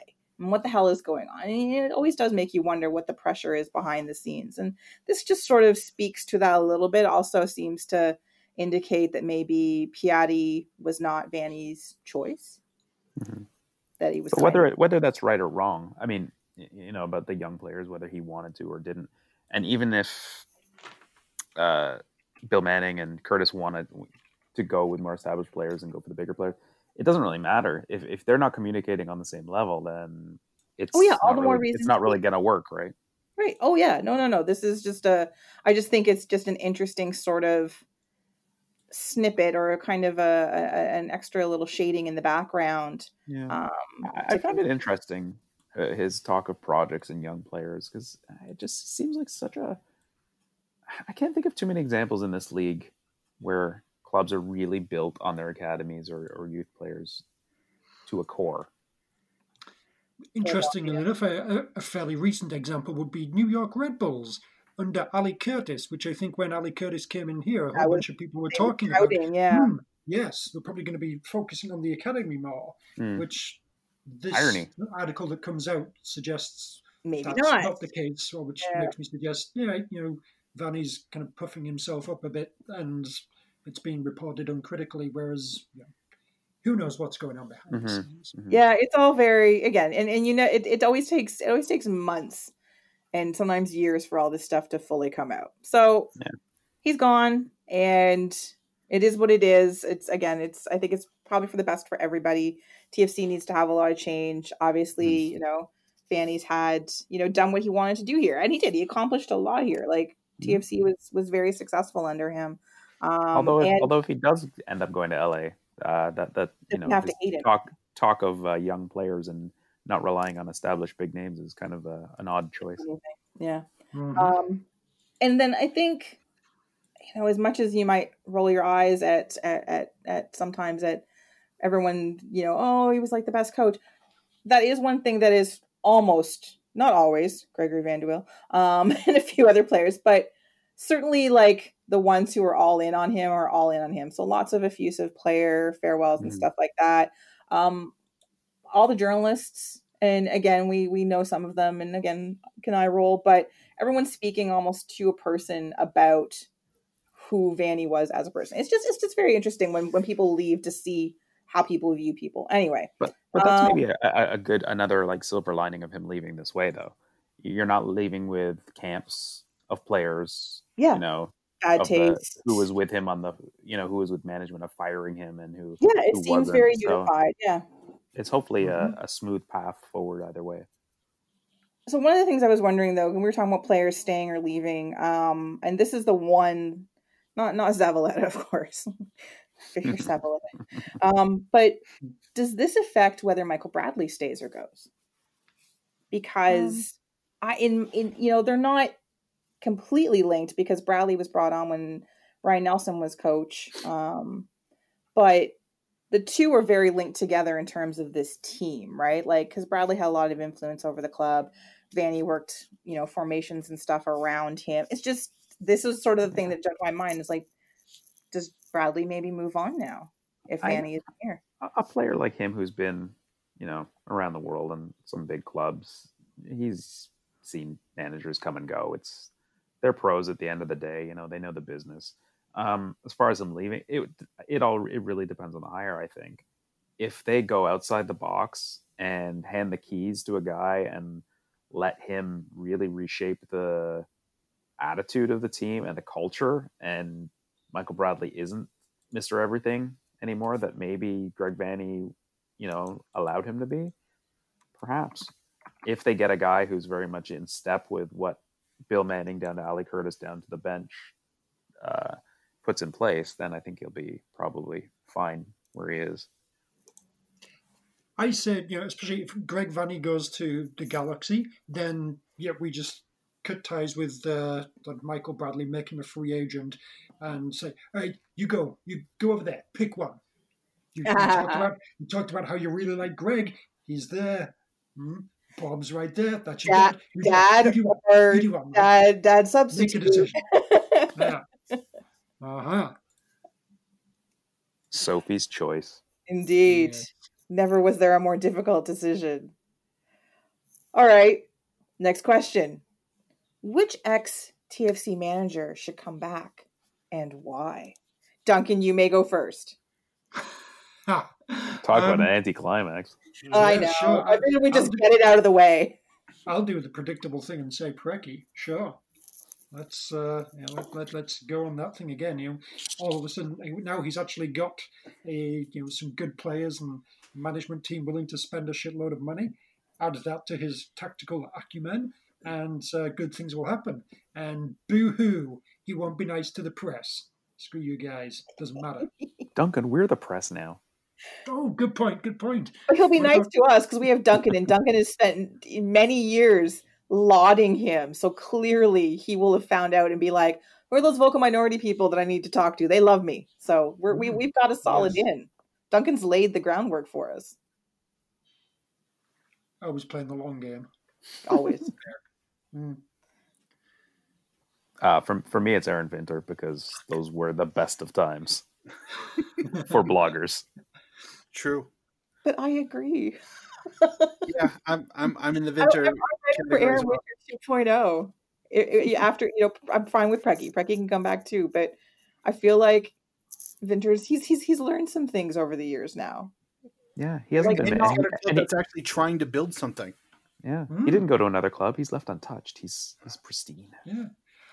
Also, I think the whole thing there was when he came and it was 2011 TFC and Dan Gargan and whoever and blah blah blah blah blah.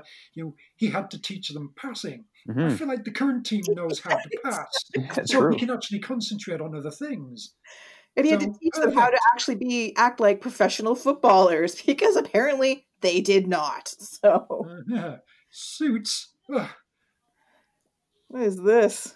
Yeah. So it's funny because there's a couple, like Chris Cummins. We were all really surprised when he didn't stay, right? Yeah. Imagine the entertainers of John Carver, though. Woo-wee. Oh my God. Oh my God. Yeah, John Carver. That'd be funny.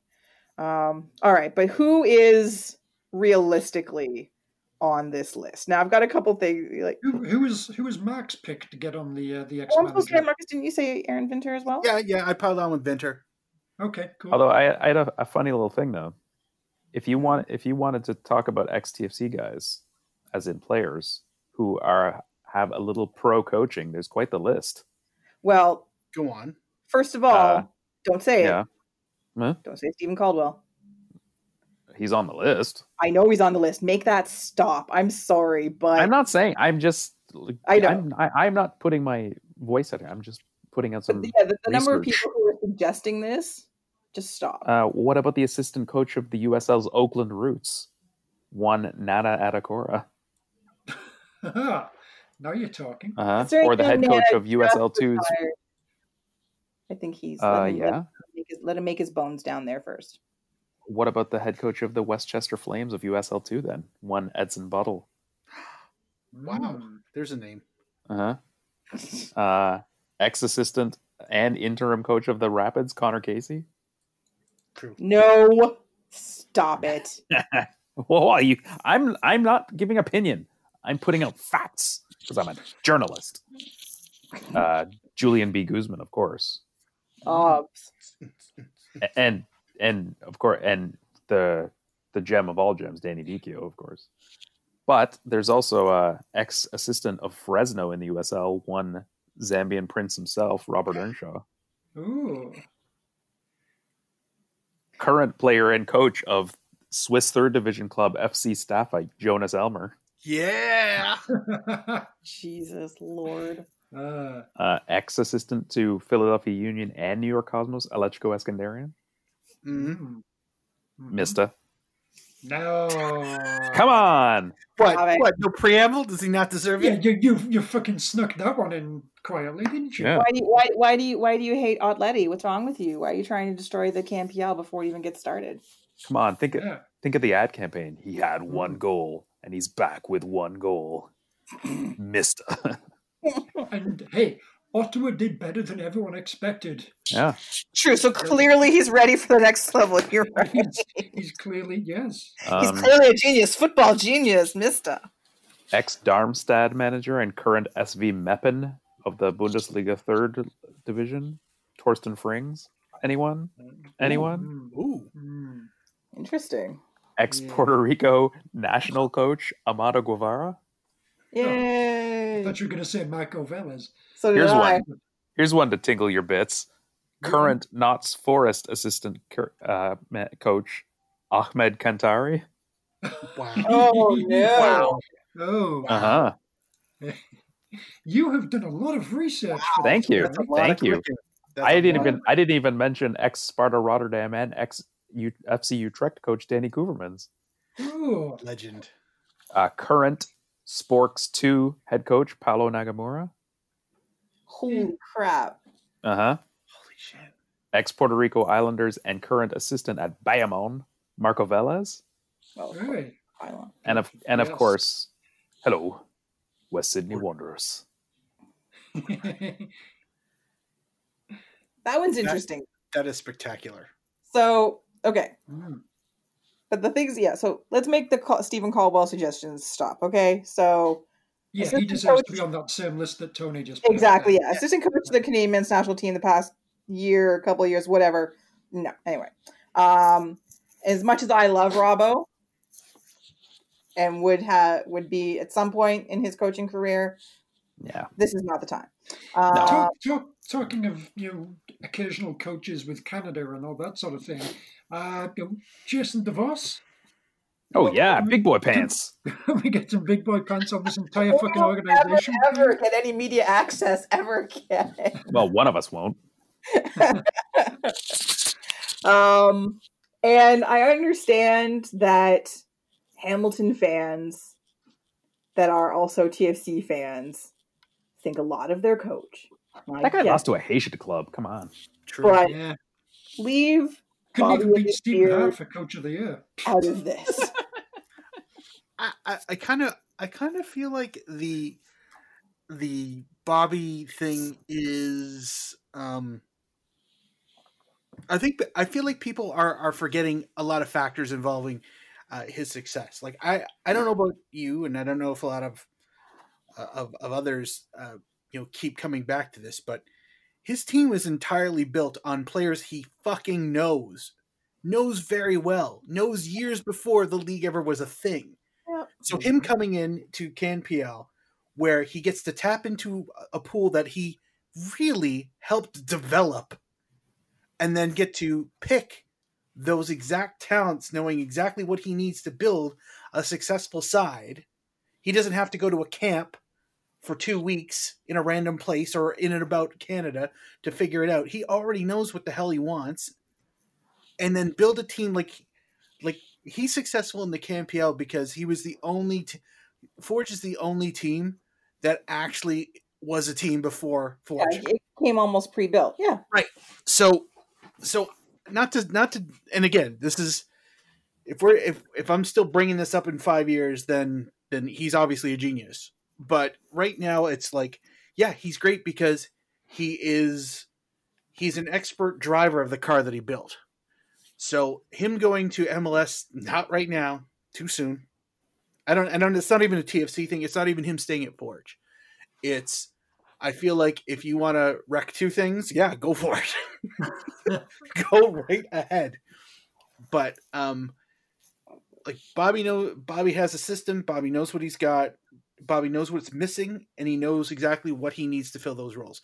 He goes to TFC. He's got to start over his entire knowledge base, not entire, but most of it, at least your starting squad, your top squad, first team.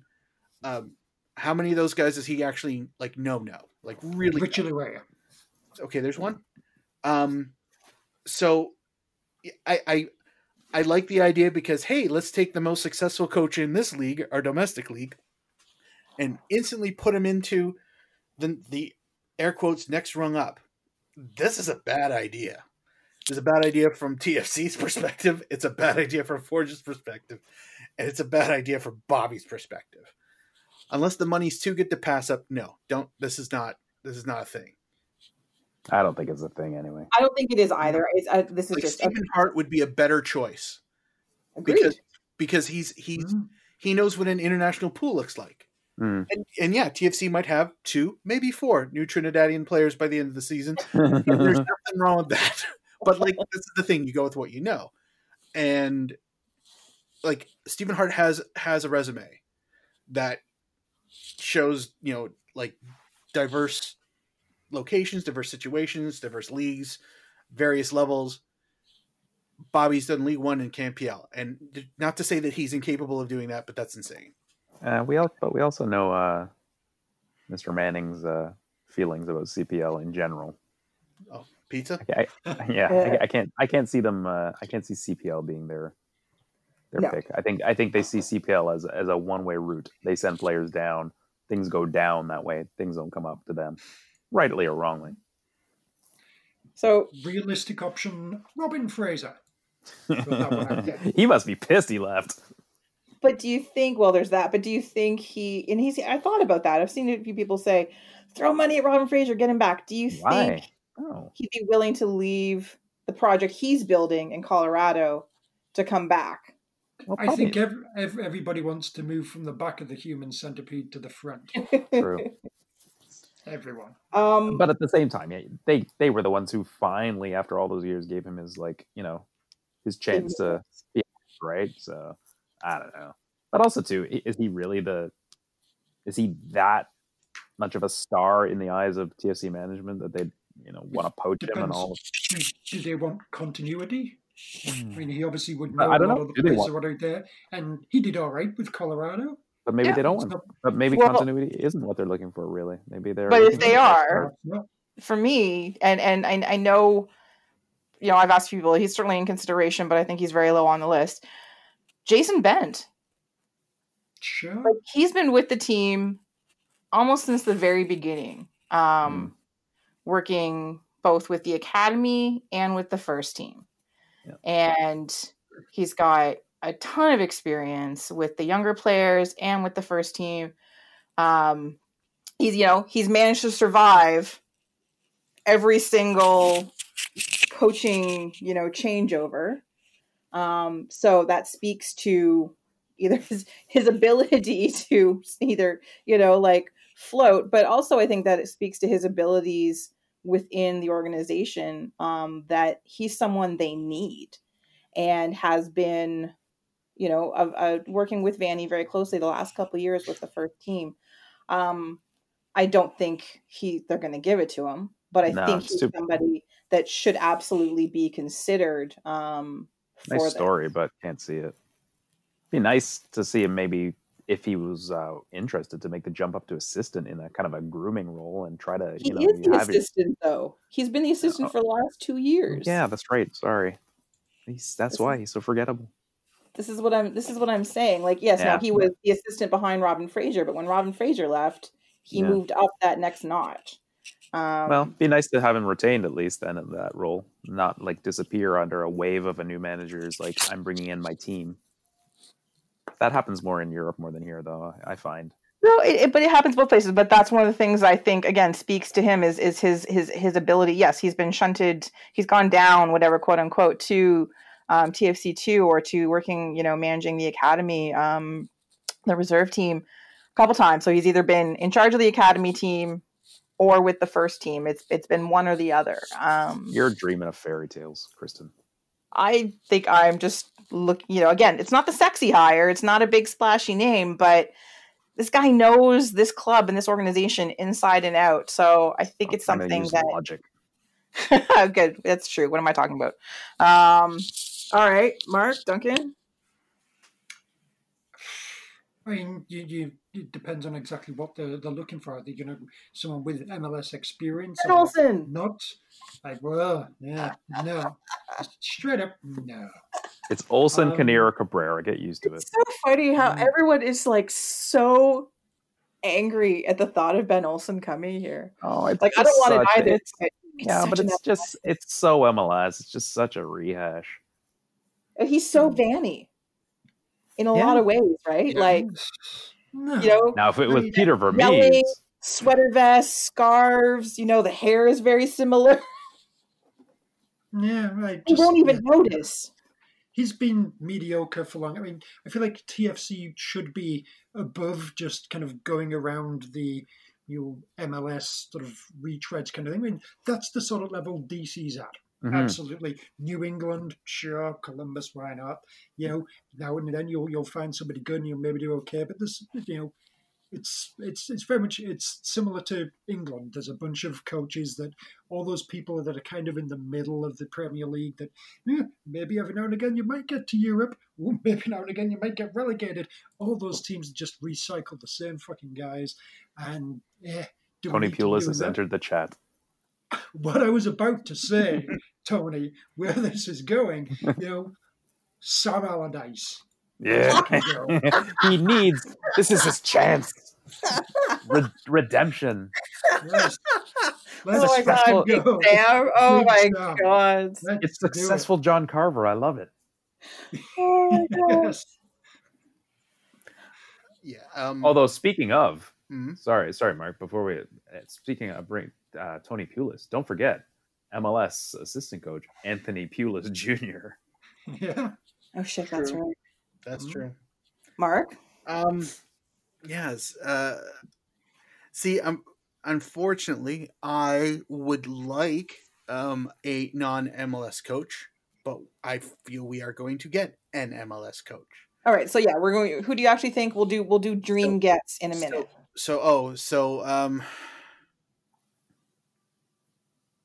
I'm not as upset by Ben Olsen as others might be. I wish Petke had kept his mouth shut because I would have loved to have him just so we can freaking do everything. And bring Trey along. Oh, Trey has to come. If Trey's not part of the deal, he can go fuck himself. Yeah, fuck that. But for the lulz, I would absolutely appreciated that. But Petke has baggage. Yeah, I will. I don't think. Not to say that Petke deserves a second chance, but I really don't feel that this is the place for him to get that second chance. Nashville's perfectly fine. But yeah, Olsen is perfectly acceptable replacement. It's probably a step down as far as, shall we say, expectation or ambition levels. But then again, Vanney was nobody. So before he got here, with no experience, basically, I guess. But what upside does he bring? Like, have we not seen all of his, nous? Everything we've seen of his has been with DCU, though. Maybe he does something different in a new place. Like he might have the same effect here as Vanney has with Galaxy or wherever the hell he ends up. Yeah. I do feel like new coaches bring, breathe new life into tactics and ambition, and you will alienate players and you'll bring in new players from those alienated players. This is the cycle I expect. The last thing I want is a coach that comes in, sees everything that's there and goes, yeah, this is fine. We don't need anybody else. I'm like, fuck that. Make your own team. You don't have the title interim. Make your own team. Like, so as long as they make it their own, and if some people have to go and hard decisions have to be made, such as life, such as business, such as football, so be it. But I'll take Olsen. All right. So dream get, and I think everyone knows what mine is. And if they don't, that's okay. Justin Morrow, player coach. No, and he would never come here because this is so not his talent level. But obviously Pochettino. Well, he turned down. Exactly. Giant European like I clubs. Said, dream. And this is just dreaming. It would never happen. But what about a lucid dream? A dream that could kind of happen. Which is go on. No, I'm asking you. No, I stopped. All right, you're just sticking there. Okay, I'm just sticking right there. That's it. I'm good. One of the Bundesliga coaches. Oh, who's the Schalke coach that just left? What's his name? That's a good lucid dream. Oh, I'd love a German. That would be fun. Yeah, no, that'd be amazing. My dad actually is all in on that. I'm of two minds though because they've there's not been a tremendous amount of success of guys coming from Europe into MLS. Like there's been more misses than hits. I don't always like it doesn't translate because of the weird structure of the league and stuff, you know. Yeah, like I feel like once they get into the nuance of what do you mean I can't get this player? Yeah. Because of some TAM. So yeah, like that they have a discovery on this guy. What the fuck does that mean? Exactly. Like you take everything you know and understand about management and player acquisition and you take 80% of that understanding of management, you take 10% of player acquisition, and now you have to try and catch up and figure out nuances, loopholes, and all these stupid funny numbers that they keep throwing around to determine how you build a team and acquire players. And it's like, it trades? You do what now? You drafts? Don't you have an academy? Like, I know at this point, everyone understands what a draft is and how MLS works, because if you watch any other sport that isn't footy, if you watch any American sport, you understand those concepts, even if you don't fully understand those concepts. But you know, whatever. As much as I would want like the creativity of any continental pedigree resume, that I also agree that it's not going to work the way we envision it. So, although there is one German who knows MLS and really knows TFC because he fixed them. Is looking for a job. Oh my god!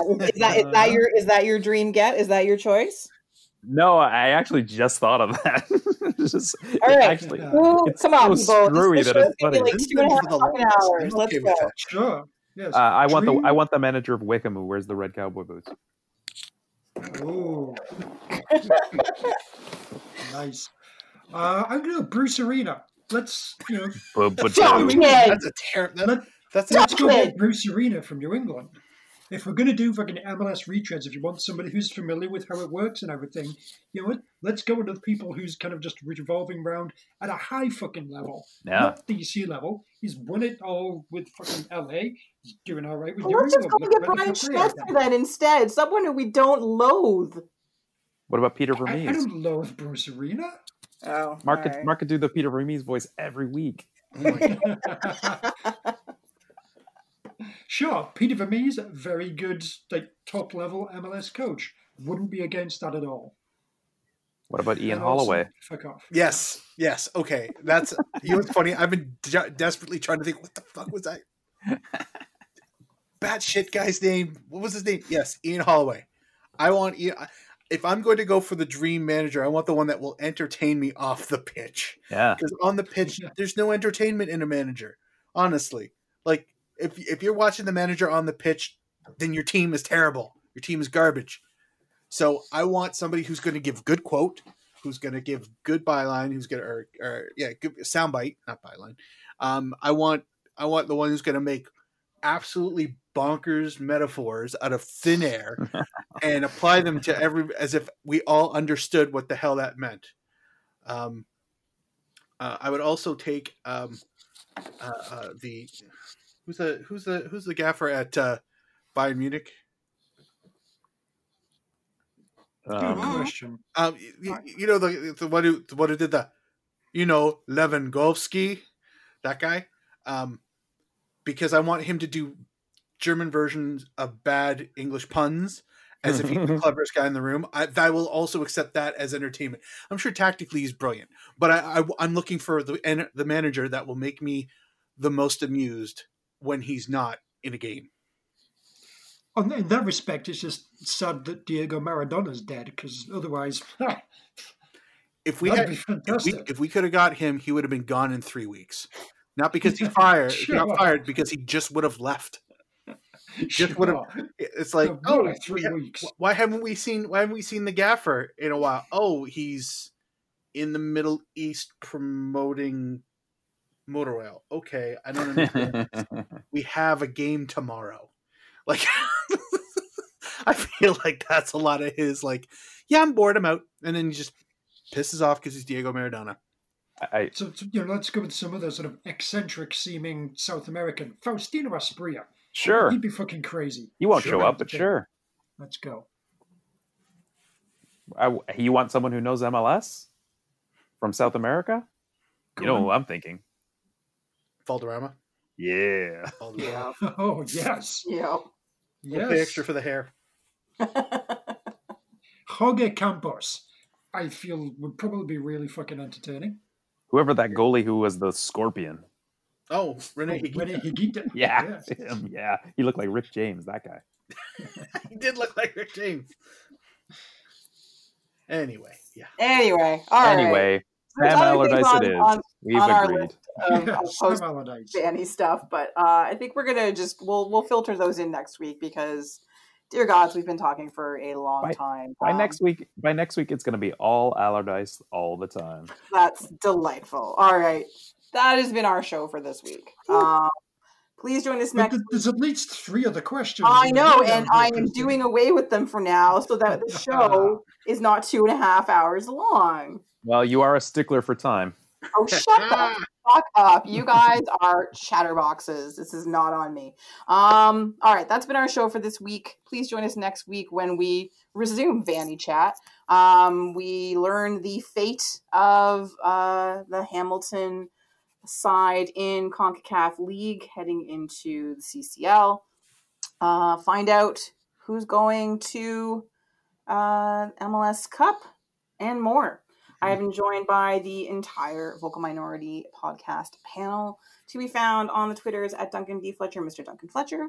Nope. Out there on the Twitterverse at Malarkey FC, Mr. Tony Walsh. Neil Warnock's Red Army. Oh, yes. Surprise, that took that long. Out there on the tweet machine, at KidNerdMark with a K, not a Q, Mr. Mark Hinckley. Thank you, everybody, for your continued support via Patreon. We appreciate that. We still got shirts. We still have a Zazzle store. Please go check them out. And I would like to give a particular shout-out to my favorite delivery man on the planet, Mr. Martin Bailey. This is at the end of the show. I assume he's probably safe sitting down. He went and delivered the half and half scarves. They look amazing, and I really do appreciate the number of people who are like, I wish I'd bought 2 because both sides are entertaining, and I'm glad him and everyone who got one were amused as fuck by the stupid thing I did. So thank you. And as for me, you can find me on the internet, yes, the entire internet, at Kids of Knowles. I've been your host, Kristen Knowles. And until next week, Canada, get used to it.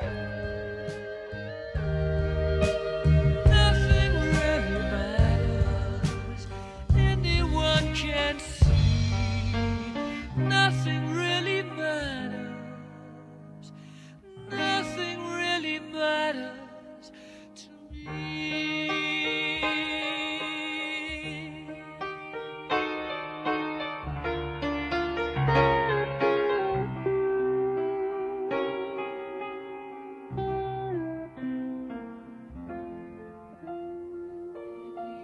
the wind blows. For goodness.